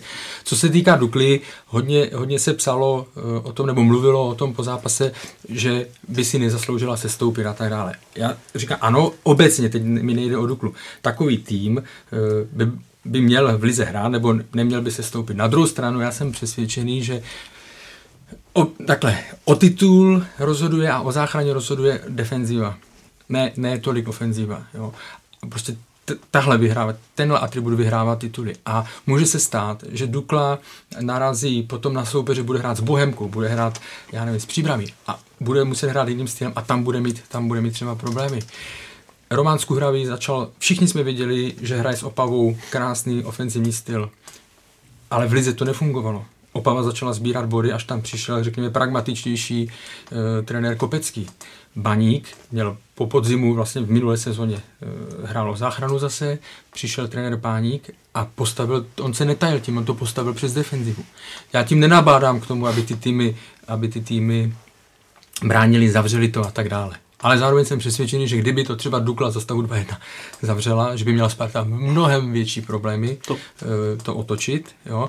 A zároveň si myslím, že v tomhle právě paradoxně ta Dukla může být zranitelná, protože eh, je to sice moc hezký fotbal, co teďka předvedla v těch prvních dvou zápasech, nebo konkrétně Spart, kromě Sparty, ale v těch, potom v těch přímých bitvách s těmi namočenými týmy to nemusí tak uh, fungovat uh, jako proti těm velkým. To jsem zvědavý, jestli právě trenér z Úhraví v tomhle směru třeba nějak zareaguje, si upraví ten systém, když bude hrát. V Opavě ukázal, že tak, nezareagoval. Ne, nezareagoval. Přesně vím, že jsme se tady o tom bavili, že je to, jak se teďka sám naznačil. Ale to, co jsi řekl dobře, ono to bylo ale i proti Bohemce, kdy Sparta, ten střed byl strašně průchodák. Když Bohemka ještě měla sílu na to, aby presovala a hrála výš, než eh, potom, než si zatáhla. Takže tohle pořád ze strany Sparty jsou tam strašný, strašný nedorazy, než vlastně hledání moc pozitiv se tam nedá, můžeme se bavit o... Jednotlivci tam najde. Tak, jednotlivci najde, ale ten systém prostě, o kterém se tady bychom se měli bavit, máme tady Kata Honzu. Pos... ty něj uděláš. To klidně vystřídem, ale pamatuju si, když jsi byl naposled, tak jsi to tam nasypal tehdy. Je to ale tak, no, co, co jiného si ta Sparta zaslouží, že ne, tak to, jasně, jo, otočila to, jo, jo. Ale, ale ten progres by tam měl být eh, větší, nebo respektive přece Sparta by neměla v takovém zápase spolehat na breaky, jo. Mm. Tam přece musí si to nějak... Eh, to byl duel řekněme, sedmého no, s osmým týmem tabulky otevřený, ne A pro mě týmu... teda opravdu eh, opravdu jsem zíral na to, jakým způsobem ta obrana byla roztažená té Spartě a jak snadno se tam mezi tu, do toho prostoru mezi zálohou a obranou ty hráči uh, dukli dostávali. Já bych ještě připomněl, že uh, trenérovi Skuhravému se vrací po zranění Jan Holenda, to, to jinak bylo by the way, dost, že ho dal do zálohy, nad, jak to, ta, když tam byl tak skrčený a jistil pozičně, aby mohl se hejbat, tak se mi to, tak jsem zíral. To, jak se mi líbilo zíral. zařazení podaného nebo tetoura, musím říct, že třeba uh, této v podlohe době jsem viděl hrát velmi dobrý zápas, nebo aspoň z mého pohledu tam měl momenty velmi dobré, tak když se Johnny, když to řeknu familiárně, objevil v záloze, tak jsem si říkal, tak to už je hodně zajímavé. No? Kdybyste měli jedním slovem charakterizovat současnou hru Sparty, eh, jaké slovo by to bylo? Mně osobně napadá křeč. Já budu ho tak nepřesvědčivost. Neuchopitelnost. No. Jako chaos tam svým způsobem stále hmm. panuje, jo.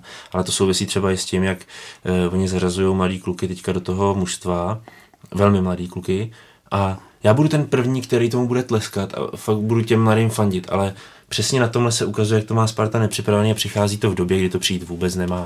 To musí, jsme se už bavili to, s tím naprosto no, souhlasím. No, to je prostě jako, oni vlastně po těch klukách chtějí, aby je zachraňovali, protože uh, to musí být připravený to mužstvo. No, musí být uh, v nějakém laufu, nemusí to být, že budou vyhrávat každý kolo 3-0, ale, ale vy musíte vědět, že to mužstvo ví, co chce hrát, hraje to, daří se mu samozřejmě, můžou tam být výpadky, ale, ale když berete jednotlivce, tak ho tam jenom takhle dáte. Kus za kus prostě a on do toho zajede a tak nějak ta sestava ho polkne a popotáhne ho, pomůže mu. Jo? Ne, že ten jednotlivec pak bude hmm.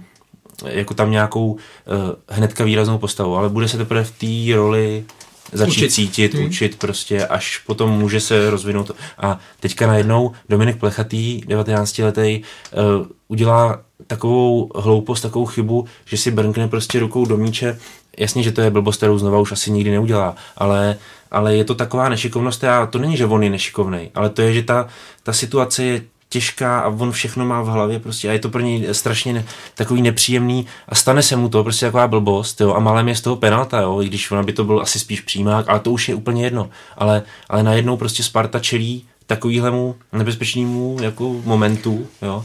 A, ale přitom, přitom ten Dominik má v sobě zcela jednoznačně předpoklady, jako to, to ne, že ne, ale, ale musí fungovat jako v celistvém fungujícím týmu a on ani nemá vedle sebe, nemá ani hmm. hráče, který by hrál stabilně stopera, jo. To znamená, tam se točí Štětina, tam se točí Radakovič, tam se točí Kosta prostě hmm. a Kosta není stoper, jo, a je, je to, jo, to je ten problém. Prostě. Ještě je tam druhá věc, je, že pro ty mladé, vlastně je tam Hložek, je tam Plechatý, je tam drchal. Ano, ale teď myslím tady ty ano. dva, který nastupovali, je to jednodušší pro ofenzivní hráče. Jednoznačně, protože to může dát i na 15 minut třeba. Tak, přesně. A to jsme viděli u, u Adama Hloška, no, který prostě několik eh, faulů získal, vlastně byl odvážný s míčem, ten odvedl velmi dobrý výkon, si myslím. Zatímco pro toho Dominika Plechatého to bylo už zápas, kde měl velké starosti, jo, i s Jakubem Podaným a tak dále.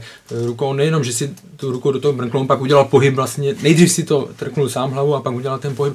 Měl tam potíže, včera navíc eh, i cítili podle mě uh, Golman Nicaj nepodržel Spartu, vůbec byl takový uh, hodně, uh, udělal hodně A ten první gol šel za ním. Takže je to pro něj strašně složitá situace. Jo mnohem jednodušší, protože je to i ta, že v těch soubojích, když je, když je ten ofenzivní hráč, tak je to pro něj v tom, že dělat přirozeně, není tam na něj takový tlak, může eh, si to zkusit, tu techniku a tak dále, ale když jste jako mladý a jdete proti ligovým zkušeným harcovníkům, tak eh, tam ty zkušenosti se hrozně těžko eh, nahrazují. Ale to, ale to přesně ale je dnešní Sparta, je to charakteristika toho klubu jako takového. Bohužel, jo, protože e, e, do dneška nemá Sparta vyřešený pravý kraj jak obrany, tak bych řekl, že ani zálohy teda. Uvidíme, no. jak se podaří ano. Carlson, mluví, ale, ale... Na klubu se mluví o tom, že chtějí získat stopera a nezískají nikoho, mluví se furt o Panákovi, eh, jehož zdravotní stav je velmi diskutabilní, je velmi problematický a eh, jo, tak co, co z toho teda bude? Eh, nakonec teda vstupuje do ligy s 19-letým Dominikem Plechatým, na pravém beku hraje Ondřej Zahustel, který nemá dostatečný technický dispozice, aby to zvládnul na takovýhle úrovni a na tý, která, kterou Sparta potřebuje.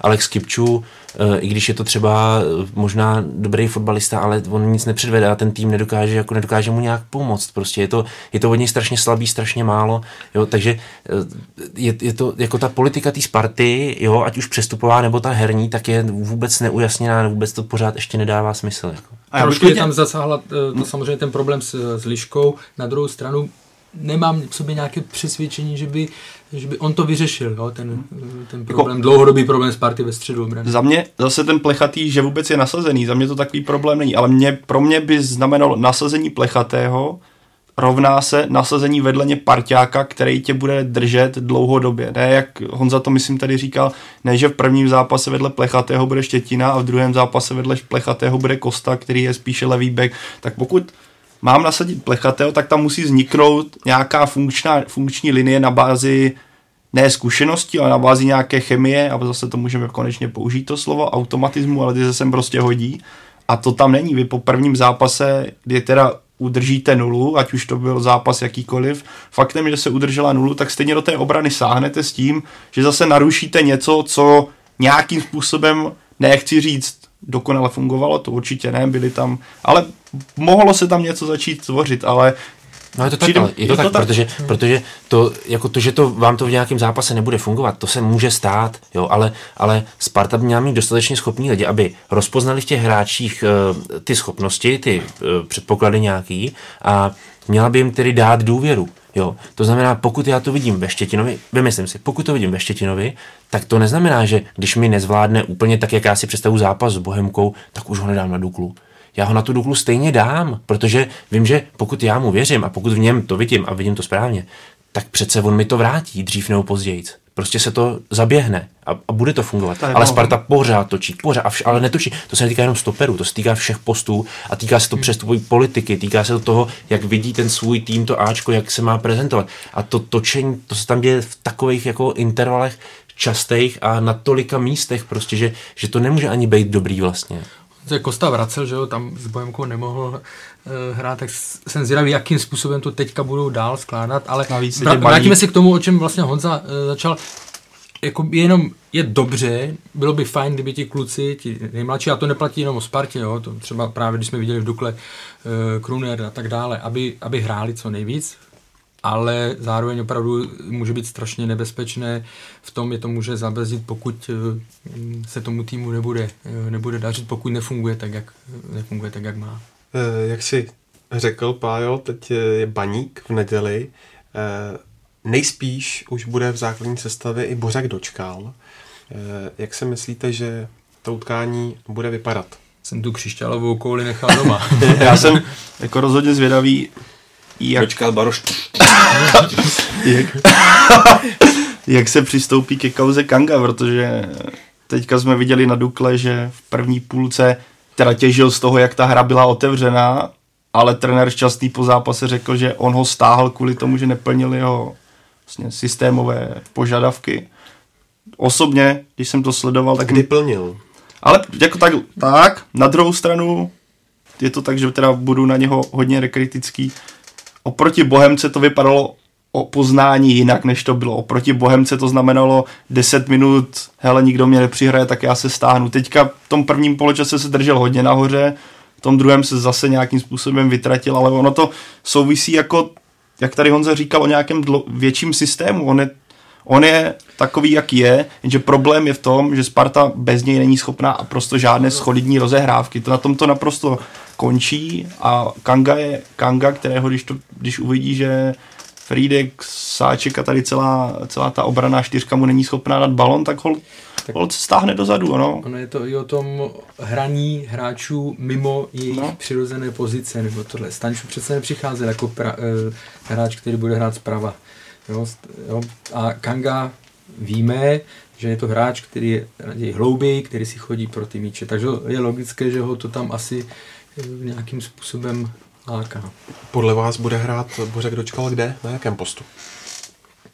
To je fakt, těch variant je tam víc, no tak mě by dávalo logiku, kdyby, kdyby prostě ve středu, ve středu pole, ale, ale je to, já jsem sám na to zvědavý, protože zase on bude na něj velké očekávání, nemyslím si, že on by to nezvládl, on zase už je natolik eh, zkušený nebo tohle, ale nehrál dlouho. Soutěžní Ale mě strašně zápasy, nebezpečný, no. strašně nebezpečný mi přijde jako dělat z jednoho člověka. A, A- to si myslím, že se právě teď děje. Dělat z něj toho Spasi- že se, že spasitele. se bude A čekat to byl ten rozhovor po no. zápase. Bořek bude... To máme zase a to titulky přišlo- Bořek tak, spasitel, tak. tak kolikrát to uvidíme.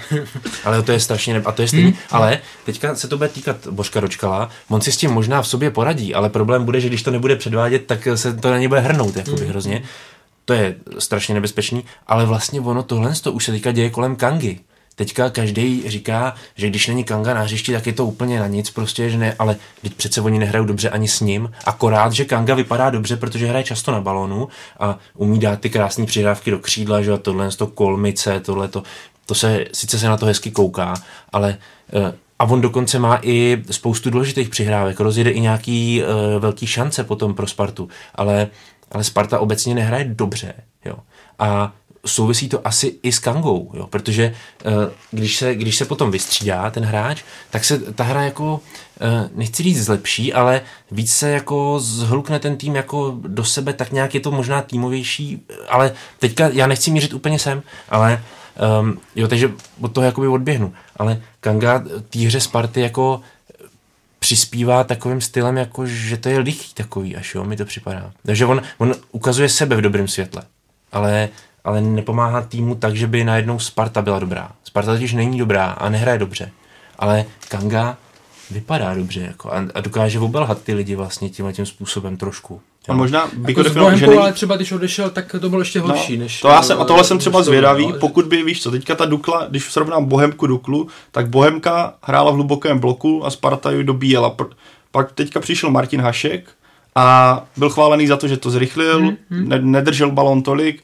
Má, tohle je přesně pravda. Na druhou stranu Dukla hrála úplně jinak než Bohemka, ale jak říkal Honza, Kanga podle mě není lídr, on by byl možná schopný fungovat skvěle v nějakém funkčním systému, akorát ne možná jako hráč, na kterého teďka všichni zlíží, hele, Kanga nám bude držet celou hru. Já si, já pořád, on si myslím, že on té Spartě, já osobně si pořád myslím, že té Spartě může dát jisté věci, akorát Sparta musí fungovat a což se zatím teda těžce neděje. Já jsem skutečně zvědavý, jak to bude vypadat, až právě Bořek dočkal přijde a s tím, že Zdeněk Šťastný je očividně nastavený tak, že Bořek dočkal je ten typ hráče, který nás spasí a bude teďka najednou diktovat, co se bude dít třeba i v kabině, s tím, že je asistent eh, kapitána, aniž je ve Spartě hráčem.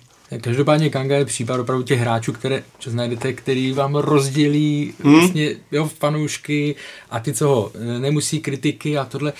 A vlastně ani opravdu nevíte, jak ten jeho přínos nebo nepřínos uchopit. Honza o tom mluvil zajímavě ale zase, jo, když se podíváte na jeho čísla, on je vlastně nejkritizovanějším hráčem, protože je nejsledovanějším. O něm se hmm. nejvíc mluví po každém zápase. Ale pak se podíváte na počet gólů, pak se podíváte na počet asistencí a... A teďka, a to je zajímavé, a to je, prostě... a to je super, že to říkáš. Podíváte se na jeho čísla, na jeho statistiky, který má suprový, hmm. na tu pozici, kterou hraje, tak podle mě to, normálně, hmm. to, to já být německý klub, který tady má Česko vedle sebe hned, jak já po něm normálně jdu. Jo, protože to, to, je, to jsou skvělé čísla, který on má. Ale ale Sparta byla doteďka pátá prostě mm. a byla pátá i minulou sezónu a jo, jako rozumíte tomu, vlastně eh, vy máte super individualitu, ale, ale no. tým nešlape prostě, ten tým je špatný, tak kde je problém? Jo. No je to, je to, eh, to je otázka za milion.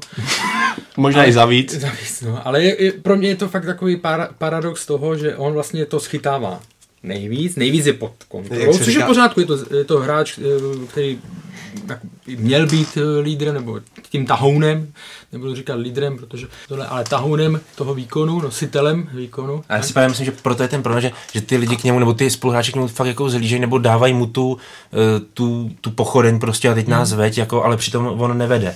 Nevede. Ona to nemá asi i charakterové tak. vlastnosti, co tak prosakuje okolo, jo, nevím, ale možná mu může, pomůže to, že příchodem Bořka dočkala se ta pozornost, zaměří, uh, ten tlak se zaměří na někoho, na někoho jiného. Uvidíme. Karle, otázka za plat Semia Chaj. o nováčku fakt. Ale dobrý, ale... Ještě úplně poslední věc, už se to stává takovým koloritem, na Julisce se opět uh, neslo provolávání šťastný ven. Myslíš, že by to prospělo situaci? V zimní přestávce jsem říkal, že chápu, proč Tomáš Rosický rozhodl, eh, aby Zdeňka Šťastného, nebo proč ho podržel ve funkci, protože by těch změn zase bylo strašně moc. Eh, po dvou kolech se to nemůže měnit, navíc oni mají 6 bodů, že, nebo Sparta má 6 bodů ze dvou kol, teď neberu ty výkony. V tuhle chvíli eh, se to musí nechat tak, jak to je a mm, věřit, to beru z pozice klubu, že prostě se to zlepší ta hra, protože ta hra zatím není, ne, není taková, jaká by měla být, ale v tuhle chvíli si myslím, že je eh, jakoby zbytečné mluvit o nějakých, o nějaké změně na trenérském. To, že to nepomáhá hráčům, eh, nebo celkově eh, tomu výkonu, tady ty negativní pokřiky, tak to je jasné, ale ta situace teď v, v klubu, nebo okolo, okolo toho klubu není jakoby eh, ideálně jako nastavená, ale to prostě si tím se si musí Sparta eh, vypořádat a trenér taky. To jo, je to přesně jakoby tak, že vlastně všichni rozumíme, proč Tomáš Rosický vlastně neudělal ten mm, jako mm. veletoč v tom trenérském křesle, Eh, protože opravdu těch změn bylo spousta, spousta to, to už by vůbec nemuselo být dobrý, ale eh, zase si myslím, že je potřeba, aby, aby oni mysleli na to, co budou chtít udělat třeba v létě, hmm. kam se hmm. chtějí dostat. To znamená, eh, počítáme se Zdenkem šťastným výhledově, věříme Zdenkovi šťastným v tom, že to, co je teďka špatný, už špatný nebude, že se to bude zlepšovat a na to je samozřejmě těžký odpovědět, ale prostě o tom jde, aby, aby opravdu tam se přemýšlelo prostě výhledově, víc do budoucna. Jo to si myslím, že taky je docela problém Sparty, to se tam taky neděje. Jo, taky se přemýšlí prostě půl roku od půl roku. Když ještě vezmu tu atmosféru, tak si vzpomeňme na Arsenal, když končila éra uh, Arsena Wenger. Prostě když máte stadion, který je proti, eh, trenér, který už prostě chce, aby ten trenér skončil, tak eh, to je rozdělené, tak nikdy nevytvoříte tu pozitivní sílu, kterou můžete pak v nějakých rozhodujících chvílích, tak jak je to na baníku, tak jak je to na slávy, kterou můžete změnit. Takže to všecko, aby to fungovalo všechno, tam musí všecko i tady ty prvky zapadat. Pojďme se ještě podívat na zbývající tři utkání. Ztratil Jablonec, ten sice proti Opavě dvakrát vedl, ale hosté dokázali vždycky vyrovnat. Bylo to zasloužené, Pavle? Já si myslím, že částečně ano, protože ten zápas teda byl hodně bojovný, hodně o nakopávaných balonech a Jablonec sice dvakrát vedl, ale přijde mi, že nějakým svým profesorským výkonem do jisté míry si to nakonec prohrál, protože Opava na to, jak je dole, tak vůbec nepřijela s nějakým zanděurem, řekněme, nepřijela hrát pasivně, ale snažila se hrát nějaký styl, který si nastavila. A skvěle, kdo v tomhle zapadl, byl v tomhle zápase eh, Tomáš Smola, který vybojoval spoustu míčů, tak byl u prvního gólu, druhý sám dál. Když jsem to pak porovnal třeba s Martinem Doležalem, eh, který, který už tady byl zmíněný, tak on v tomhle zápase na, byl naopak takovou, řekl bych, koncovým hráčem, který neustále byl na zemi, neustále se hádal za rozhodčím, hodně ho to rozhodilo, protože pak už nedávala sudímu za každý v podstatě souboj, který pískl rozhodčí proti němu. Takže tohle byl pro mě třeba jeden z klíčových faktorů tehle, ten souboj středních útočníků, jak už jsme se bavili třeba u Plzeň Slávy, tak tohle bylo hodně podobné. A Jablonec to sám myslím, že nezvládl tím, jak dlouho třeba Opavu držel v druhém poločase, aby se do ničeho nedostala, tak v závěru Opava. Já si myslím, že zaslouženě ten pocit veze domů. Karle, ty si minule říkal, že budeš muset sledovat utkání příbramy se Zlínem. Tak eh, jak se ti to nakonec líbilo a co se to se Zlínem děje? Já jsem se hned, jak jsem to dopověděl, tak jsem se kousnul do rtu, protože jsem věděl, já jsem mluvil o tom s takovým despektem trošku, ale zapomněl jsem na ta srpnová, zářijová, sobotní odpoledne, kdy jsem se bavil Matouškem, Slepičkou a tak dále protože Příbram doma hraje velmi, velmi ofenzivně. Ona popírá to, co jsem uh, říkám, že uh, tituly a, záchrany se získávají, se zakládají na obraně, protože oni tu obranu mají uh, šílenou, ale zároveň jsou opravdu schopni si ty důležité výhry uhrát doma ofen, jako střelecky, takže to je v tom, to je v tom výjimka, jinak platilo, díval jsem se, že kdo se stupoval, tak většinou to byly týmy s nejhorší obranou, ale oni prostě to je příbram, no. Oni jsou schopni jeden, jeden týden odehrát hrozný zápas v Liberci a pak uh, umí, mají sílu na to, to uh, a ještě otočit zápas se Zlínem, takže jako jsem, říkám, tam jsem si neuvědomil, tam jsem se, omlouvám se příbram, protože, protože se na ty zápasy většinou, většinou dívá do, dobře doma, nebo respektive není tam nuda. Jo. No a Zlín, jako tam samozřejmě odešel David Jean David Bogel a uvidíme, jak to, jak to bez něj budou zvládat. No, já nevím, jestli zase jako, že se bude mluvit o Zlínském jaru, tak tehdy to bývalo pod trenérem Páníkem, že jo, to teď už si mysl, nemyslím, že by to bylo, ale taky změna tam byla trenérská a odešel klíčový, klíčový hráč, jsem zvědavý, jakým způsobem to budou, budou zvládat. V tuhle chvíli bych je v tom boji o to šesté místo eh, nefavorizoval. No a ve spodku tabulky se odehrál taky důležitý zápas v boji o udržení, zatímco kouč Olomouce Václav Jílek si po výhře 1-0 na půdě Bohemky mohl oddechnout, tak domácí Martin Hašek se dostává pod tlak a začíná se hovořit o jeho odvolání. Bylo by to, Honzo, správné rozhodnutí? To je taky hustý, co? Tak oni mu dají na začátku sezóny nebo na konci minulý mu dají smlouvu na tři roky a za půl roku se mluví o tom, že by ho vyhodili. Jo. Jako přece to vedení samo nejlíp ví, v jaký kondici je to mužstvo, co dělají pro to, aby ho posílili, kdo se prodává, jo. Ale taky, jakou má Martin Hašek v Bohemce historii a podepsal se, myslím si, pod zajímavý výsledky, pod zajímavý zápasy. Jako tohle to mění, já mě to fakt jako, já to nechápu já to, a nikdy v životě to nepochopím, jak se mění rychle názory a náhledy na člověka, jo, ale va, fakt jako strašně rychle, jo. A buď ten trenér je dobrý, a, nebo prostě není, jo. Akorát se vám může stát, že jste dobrý a nedaří se vám. To se vám může stát. To se teďka stává asi Martinovi Haškovi, pokud teda uznáme, že je dobrý, samozřejmě. Někdo si může myslet, že není dobrý. Ale jako proč jeho, pro, proč on by to měl odníst, jako, pro, proč se musí mluvit o trenerské výměně. Já vím, že oni jsou tři body od, od posledního místa, hmm. to chápu, ale to neznamená, že e, řešením tady bude změna trenéra. Jako Bohemce bohužel se stává to, že má tu marotku, nemá nerozehraný hráče, spousta těch hráčů hraje, ačkoliv tu zápasovou kondici ještě úplně nemá, je to na nich znát.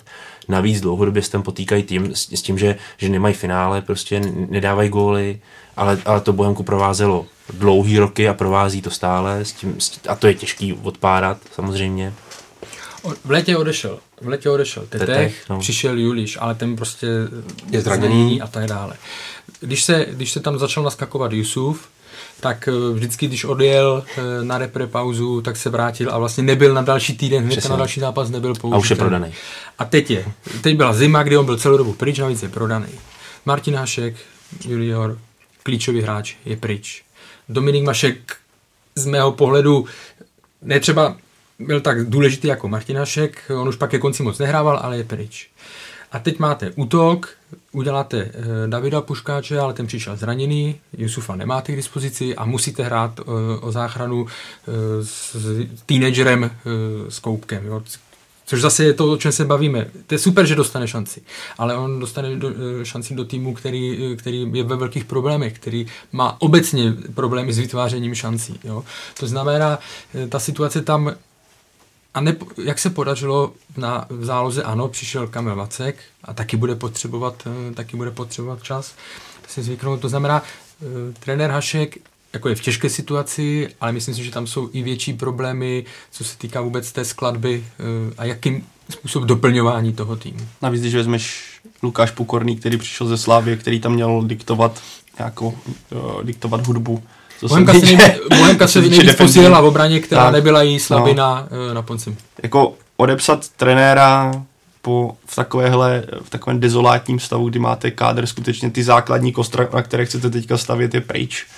Uh, navíc s přihlednutím, o čem tady mluvil Honza, kdy vzpomeňme na Bohemku, kdy jsme ji tady chválili, za jaký fotbalem se dokáže prezentovat, jak dokáže porážet celky. Viděli jsme to v zápase se Spartou, kdy ten, ten výkon vůbec nebyl špatný. Teďka to bylo záchranářský duel, dopadlo to tak, jak to dopadlo, ale pro mě pořád zůstává Martin Hašek, by měl zůstat na té pozici a alespoň ještě nějakou delší periodu, když to půjde do háje, tak budíš, ale při první krizi nebo při, s přihlédnutím na tom, jak ten kádr v současnosti je rozbombardovaný a jaké jsou finanční schopnosti Bohemky, navíc, jak Hon, Martin, Honza to řekl naprosto přesně, s tím, že se shodneme, že Martin Hašek je jeden z nejtalentovanějších trenérů v Česku, který na ten fotbal nahlíží skutečně pragmaticky a myslím, že jeho pohledy jsou na, na to české prostředí mnohdy hodně netradiční, tak Bohemka by přišla o skutečně erudovaného člověka, který tomu týmu má pořád co dát. Když odhled, i zle zmíněný Martin Hašek, který byl klíčovou postavou celé zálohy. Kamil Vacek na Spartě ukázal, že ní může být, ale to není takhle a že máte hnedka vyřešenou zálohu. Pardon, jestli to bo- zabolelo do uší. No. mě, nevím, jak posluchače, mě ano. mě možná taky trochu. Pardon.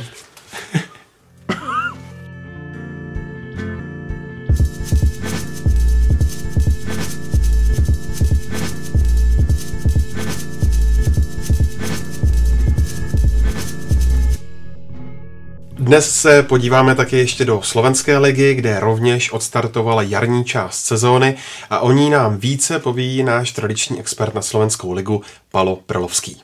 Tak Palo, kdyby se směl ohlédnout za zimní přestávkou, eh, kdo ze slovenských týmů nejlépe posílil a naopak který tým eh, výrazně oslabil a čekáš třeba jeho propad tabulkou slovenské ligy? Táto zimná prestávka sa mi nezdala až taká moc turbulentná ako niektoré posledné e, prestupové obdobia. Veľa klubov v podstate moc odchodovaní príchodov nezaznamenali.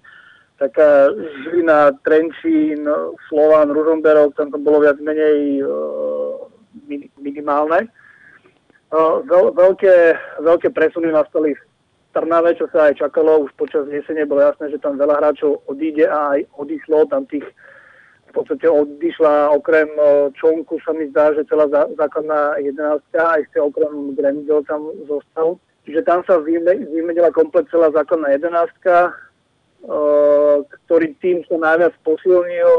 Veľmi zaujímavé prestupy spravila smerom do budúcnosti Podbrezová. Mm-hmm kde začali raziť novú filozofiu s mladými hráčmi. Vymenilo sa tam aj vedenie klubu, vymenil sa tréner, uh, prišli tam nejaké peniaze do toho klubu a išli vlastne, idú filozofiou, že budú nakupovať mladých chlapcov, tým budú dávať šancu hrať ligu a potom postupne ich predávať Čiže vlastne idú takým nejakým e, štýlom, že hrať prvú, prvú ligu, vedia, že nebudú asi pravidelne ju vyhrávať, čiže idú skôr e, výchovou tých talentov. Čiže tam e, nastali nejaké veľmi zaujímavé prestupy. z Vandruba sa, vrátil na Slovensko z doslavne aspoň na hostovanie. Potom sa im podaril prestup Oravca z Čiže myslím, že po Odbrzova v tomto smere veľmi dobre obstala na prestupovom trhu. A Dunajská sa tiež snažila nahradiť svoju najväčšiu stratu, keď odišiel do Celticu Glasgow čiže pokúšala sa nájsť nejakého útočníka, čiže oni tiež tam uh, kúpili nejakých dvoch, troch nových hráčov do ofenzívy, ale či nahradia Baja je otázne. A, a prepad tabulkou, um, čakalo sa to asi od Trnavy, ale po prvom kole už uh, asi to nie je také jasné, hmm. lebo ukázalo sa, že ten mančat môže byť nakoniec celkom v pohode. Do slovenské ligy taky zamířila řada zajímavých jmen, tak kdyby si měl třeba někoho vypíchnout, kdo podle tebe bude zářit a třeba si i řekne o e, větší zahraniční angažmá, kdo by to podle tebe byl? E, no z tých hráčov, čo prišli do, zo zahraničia do Slovenskej ligy počas tohto prestupového obdobia, tak uh, Prekvapivé meno je Abena z Holandska, ktorý v podstate má odohraté do zápasov v Holandskej a tuším, že aj v Belgickej lige. Je to stoper okolo 24 rokov má, čiže teoreticky ten by, ten by mohol byť takým hráčom, ktorý v podstate by mohol naštartovať znova svoju kariéru a prestúpiť aj niekam vyššie. Potom do Dunajskej stredy prišiel mladý Čech tmavej pleti, Hajong Šibramu, mm-hmm. má 20 rokov, oni si tiež celkom dobré referencie, že vraj ho niekedy chcela aj Plzeň, potom bol chvíľu na hostovaní niekde v Polsku a má dokonca nejaké, nejaké zápasy v mládežníckej reprezentácii českej odohraté, čiže preto by to mohla byť tiež nejaká prestupová stanica do lepšieho klubu. A potom ešte do Trnavy prišiel nejaký Brazílčan, Lukas Lovac, to mi zdá, že sa volá, a on mám tiež celkom dobré referencie. A čo sa týka tých slovenských hráčov, čo zmenili klub, tak uh, znova sa vrátim do Podbrzovej, kde, kde sa ukazujú celkom dobre mladých chalani, čo v prvom kole aj nastúpili. Uh, Špírka má 19 rokov, Urbanič má 20 rokov, obidva dali aj asistenciu v prvom kole. Uh, myslím, že tiež o nich ešte budeme počuť. Ty taky samozřejmě sleduješ i dění v České lize, kam Eh, putovalo taky několik hráčů ze Slovenska. Myslíš, že eh, se z nich někdo prosadí a pokud ano, tak kdo nejlépe?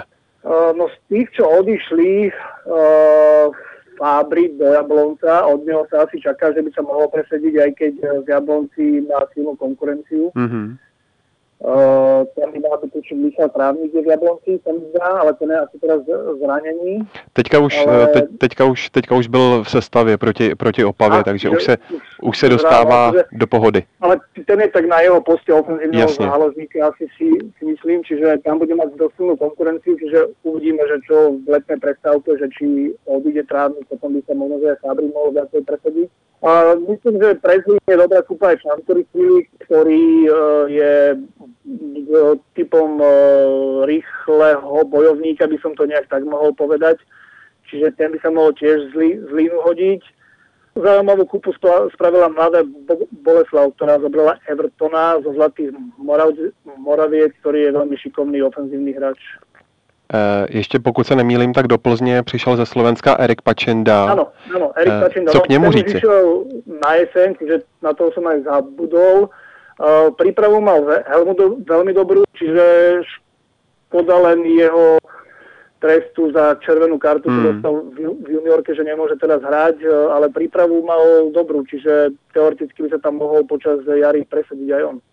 Tak když se teď podíváme na tabulku slovenské ligy, tak tam je na prvním místě suverénně Bratislavský Slovan. Je to zasloužené vedení? Určite áno. E, e, určite áno. Ten náskok už je teraz 11 bodov. Dali na, najviac gólov, najmenej dostali, aj keď tá hra nebola vždy taká nejaká okula hodiaca, ale myslím si, že ten káder sa po tých všetkých prestupových obdobiach dal dokopy, tí hráči si spolu sadli, už sa mi zdá, že aj spolu konečne sú ako tým, že proste aj sa tam bojuje, keď sa nedarí. A potom nejakom v, v polke oktobra sa to zlo, zlomilo, že už aj herne išli o mnoho lepšie než, než začiatok. Čiže myslím si, že úplne zaslúžene sú na čele tabulky. Jak je to teďka s pozicí kouče Martina Šavely? Tam se tuším hovoří o tom, že to není úplně stoprocentní, tak eh, jak to s ním vypadá? A, áno, no v, v, viceprezident Slovana Ivan Kmotrik mladší e, mal nejaký rozhovor v médiách k, e, pred dvoma týždňami to bolo, bolo to tak divne načasované, že vlastne už sa pomaly schylovalo k prvému jarnému zápasu s Dunajskou stredou. Týždeň predtým to tuším, že vyšlo ten rozhovor s ním, kde povedal, že že nie je spokojný s hrou a že, že Šedola musí ešte, aj celé mužstvo musí musí viacej makať a že Martin Ševela to má v podstate nahnuté. Ale v zápätí, keď e, toto vyšlo do médií, tak v zápätí na slovanickej stránke vyšiel rozhovor s Ivanom Kmotrikom mladším, že je to celé prekrútené, že nemyslel to úplne tak, ako to vyšlo v tých novinách, mm-hmm. že áno, je tvrdý, je tvrdý na trénera, že chce od neho stále viac a viac, Uh, dokonca tam aj padli také nejaké, že on si myslí, že tento káder je, je taký, že s ním sa nedá nevyhrať, čo zase si myslím, že až taký rozdiel oproti Dunajskej strede to nie je. Ale v podstate potvrdil to, že Ševela má istú pozíciu za, zatiaľ, ale treba stále makať. No. V podstate má pravdu. Jasně. Když se teď podíváš na Slovan, tak myslíš, že by se s tím současným kádrem dokázal propracovat do evropských pohárů? Nebo je, je tak silný, aby se dostal do Evropy? Ako do skupinové fázy? Hmm. Mm, no, tak to je ťažká otázka. Veľ, veľmi bude, bude záležať na šťastí v hrebe, koho dostanú, keby sa dostali prípadne do tej uh, poslednej fáze play-off čiže tam bude veľmi na tom záležať, že kto. A vlastne tam, keby už aj vypadli, tak idú do, do pohára, aspoň do pohára USA.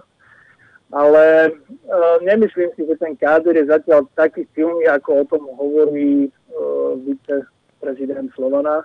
Uh, hlavne si myslím, že tá lavička je slabšia, než si myslí on sám, lebo niektorí hráči, tá základná jedenáctka, dajme tomu, že áno. Aj keď v obrane by som si ešte vedel predstaviť pár, pár zmien, ale čo sa týka lavičky, tak tá určite nie je taká silná, aby dokázala robiť taký tlak na základnú 11. Čistě teoreticky myslíš, že Slovan teď ještě může některý ze slovenských týmů ohrozit v tabulce?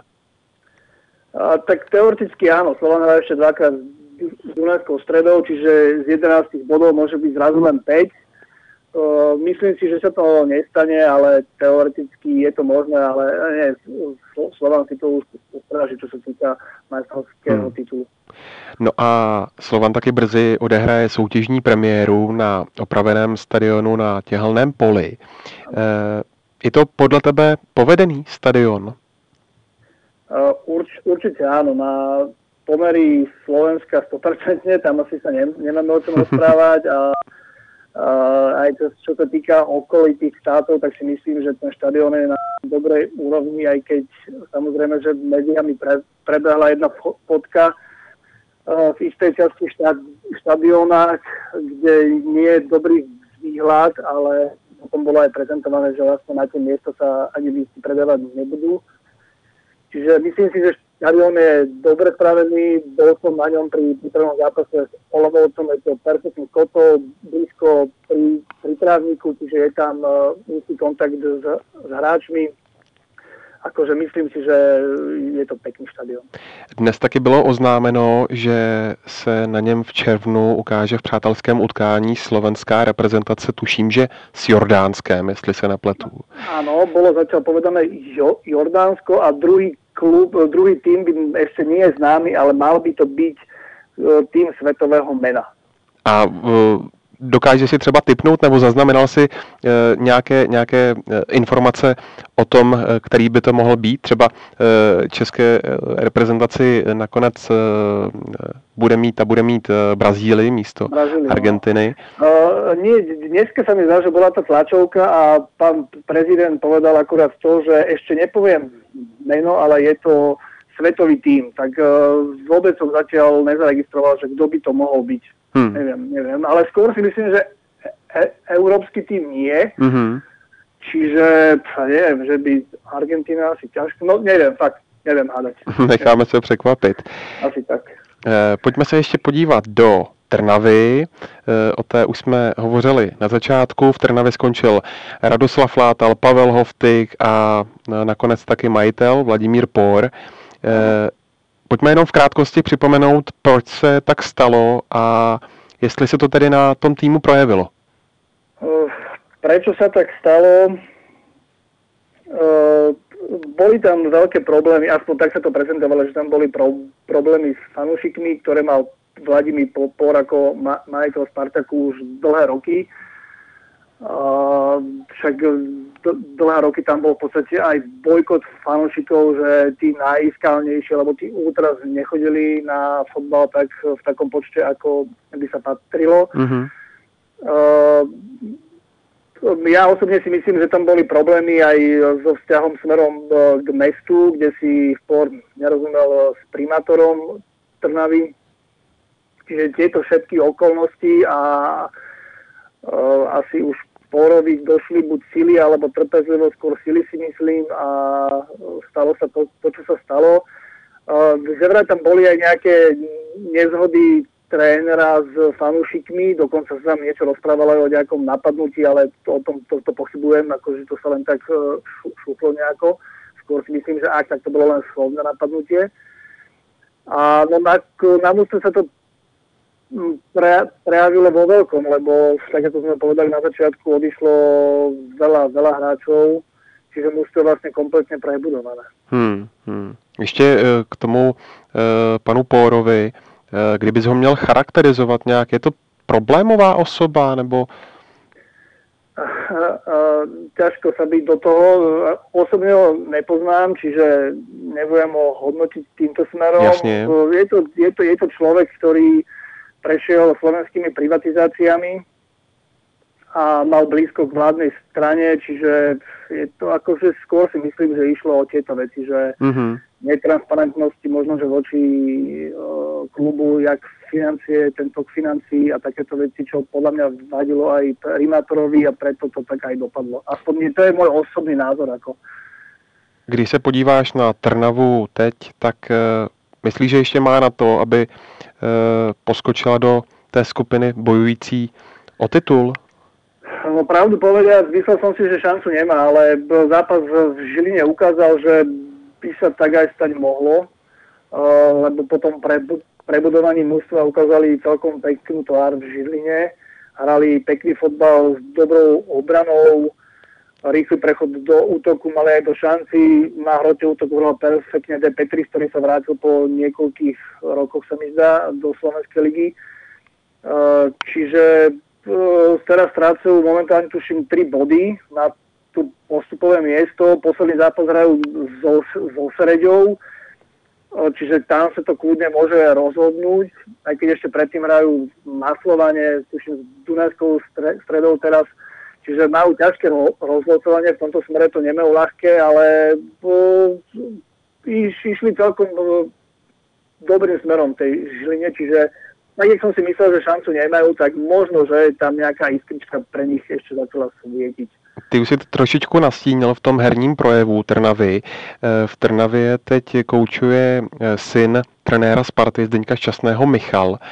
On už eh, v Trnavě, tuším, dělal mm, předtím asistenta, je to tak? tuším, áno, ale nejsem si těž teraz jistý. A jaký na tebe zatím dělá dojem?